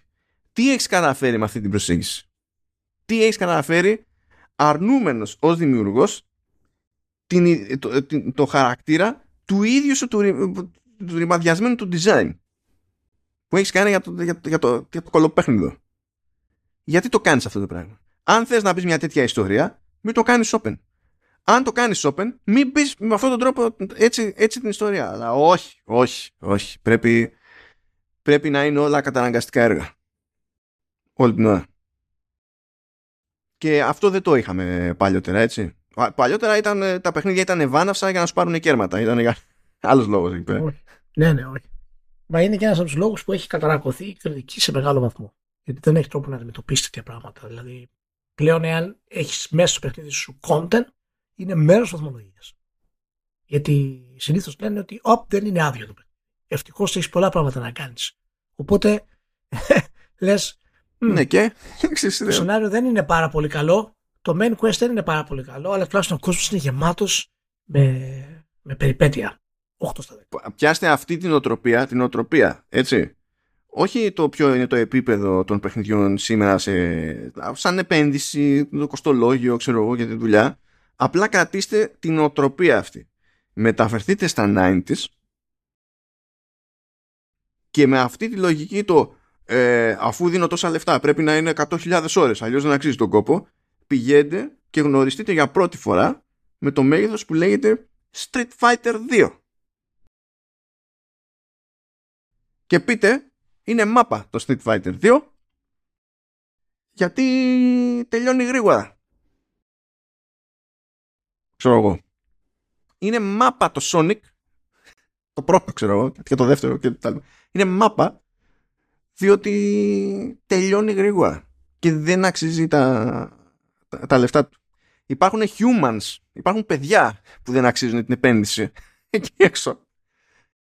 Αλλά δείχνουμε κατανόηση. Εδώ δεν ξέρω γιατί δεν μπορούμε να δείξουμε κατανόηση. Πάντως, ε, για να κλείσουμε το κομμάτι αυτό και να πούμε για, το τέλος της κριτικής, ε, το ονομάζουμε έτσι. Το ονομάζω εγώ έτσι. Ε, αυτό το τέλος το έχει, το έχεις καημό, το, ε, το λες πολύ καιρό, πολλά χρόνια. Ναι, ναι, ναι, ναι, γιατί είναι το, ξέρεις, είναι το, είναι, σε πάει μέσα, σε βγάζει, σε ξαναφέρνει, σε, με βασανίζει δηλαδή αυτό το ε, αλλά ε, εάν θέλετε να κάπως να έχετε μια ιδέα περίπου για το που έχουμε φτάσει και που, που μπορούμε να πάμε κιόλας, γιατί μπορεί να μην είμαστε στα χειρότερα. Μπορεί να έχουμε και καλύτερα βέβαια. Αλλά μπορεί να μην είμαστε ακόμα στα χειρότερα. Ε, πείτε και διαβάστε το review του Harry Potter Hogwarts Legacy στο The Wire. Το οποίο του έβαλε ένα στα δέκα. Ένα, ένα στα δέκα. Και the game is mediocre at best and its real world harms are impossible to ignore και ξεκινάει λέγοντας ότι το story είναι βασισμένο σε αντισημιτικά κλισέ. Ναι, αυτό, αυτό το λένε για τους, για τους τραπεζίτες. Μέχρι να αλλάξουν σχέδιο δηλαδή οι τραπεζίτες στο lore, ε, δεν πρόκειται να σταματήσουν να το λένε αυτό το πράγμα. Ε, χώρια όλα τα υπόλοιπα τώρα με τη, με τη Rowling. Πιστεύω ότι η, η, η, φάση με όλο το, με την προσέγγιση των διαφορετικών media στο Hogwarts Legacy είναι απίστευτο τριμπούρδελο εκπληκτική αποτυχία. Υπάρχουν μέσα που λένε δεν κάνουμε review το παιχνίδι λόγω της Rowling. Λόγω των απόψεων της Rowling. Λοιπόν, δεν θα πω σε κανέναν έχω ε, ε, τι άποψη να έχει για τη Rowling. Αυτό που θα πω είναι ότι αν κάποιος θέλει ε, ε αν κάποιος θέλει να πάει να αγοράσει αυτή την αηδία που είχε γράψει ο Χίτλερ ως βιβλίο μπορεί να πάει να αγοράσει. Δεν θα του πει κανένας το μποϊκοτάρει.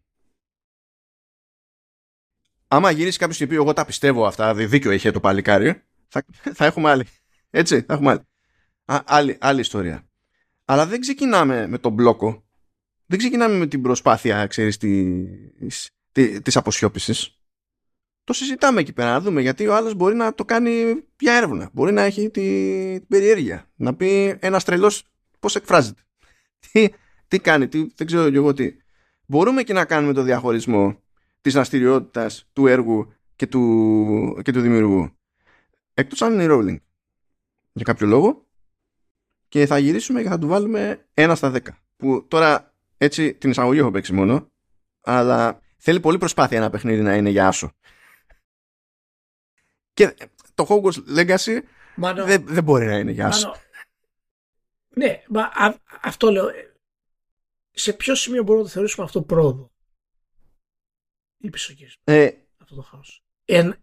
ένα στα δέκα. Ένα στα δέκα θα έβαζες ένα παιχνίδι το οποίο κυριολεκτικά θα έπρεπε μέσα να είχε την κακομεταχείριση των τρανς. Και να το παίζεις. Εκεί ναι. Θα έπρεπε και να μην, να μην, Αλλά... να μην παίζει κιόλας. Μέσα σε όλα. Ναι, προφανώς, να μην λειτουργεί καν. Δεν έχει καν νόημα αυτό το πράγμα. Αυτό το πράγμα. Τέλος πάντων, λοιπόν, θα τα ξαναπούμε αυτά την άλλη εβδομάδα, να επιστρέψουμε στην κανονική ροή του. Του Μπέρντε Και τώρα συγγνώμη για το παραλήρημα. Ε, αλλά περάσαμε έτσι από μια εποχή από όλοι μαζί και είπαμε να τα. να κάνουμε μια ενδοσκόπηση της κατάστασης. Λοιπόν, να είστε καλά που είστε μαζί και θα τα πούμε την επόμενη εβδομάδα. Ναι, σε πιο έτσι γνώριμα μονοπάτια Μάλλον ε, και φαντάζομαι και πιο upbeat, γιατί το μόνο upbeat που είχαμε σε, όλη αυτή τη, σε αυτό το επεισόδιο ήταν η Nintendo. Θα μου πεις Nintendo είναι. Θα είναι ένα χρωματιστό πράγμα, σαν και εμάς. Είμαστε μια ιδέα. Αλλά τέλος πάντων. Οκ. Αυτά. Ευχαριστούμε άπαντες. Ευχαριστούμε και τη ΛΥΠ και θα τα πούμε κανονικά την επόμενη εβδομάδα. Τσάου σε όλους.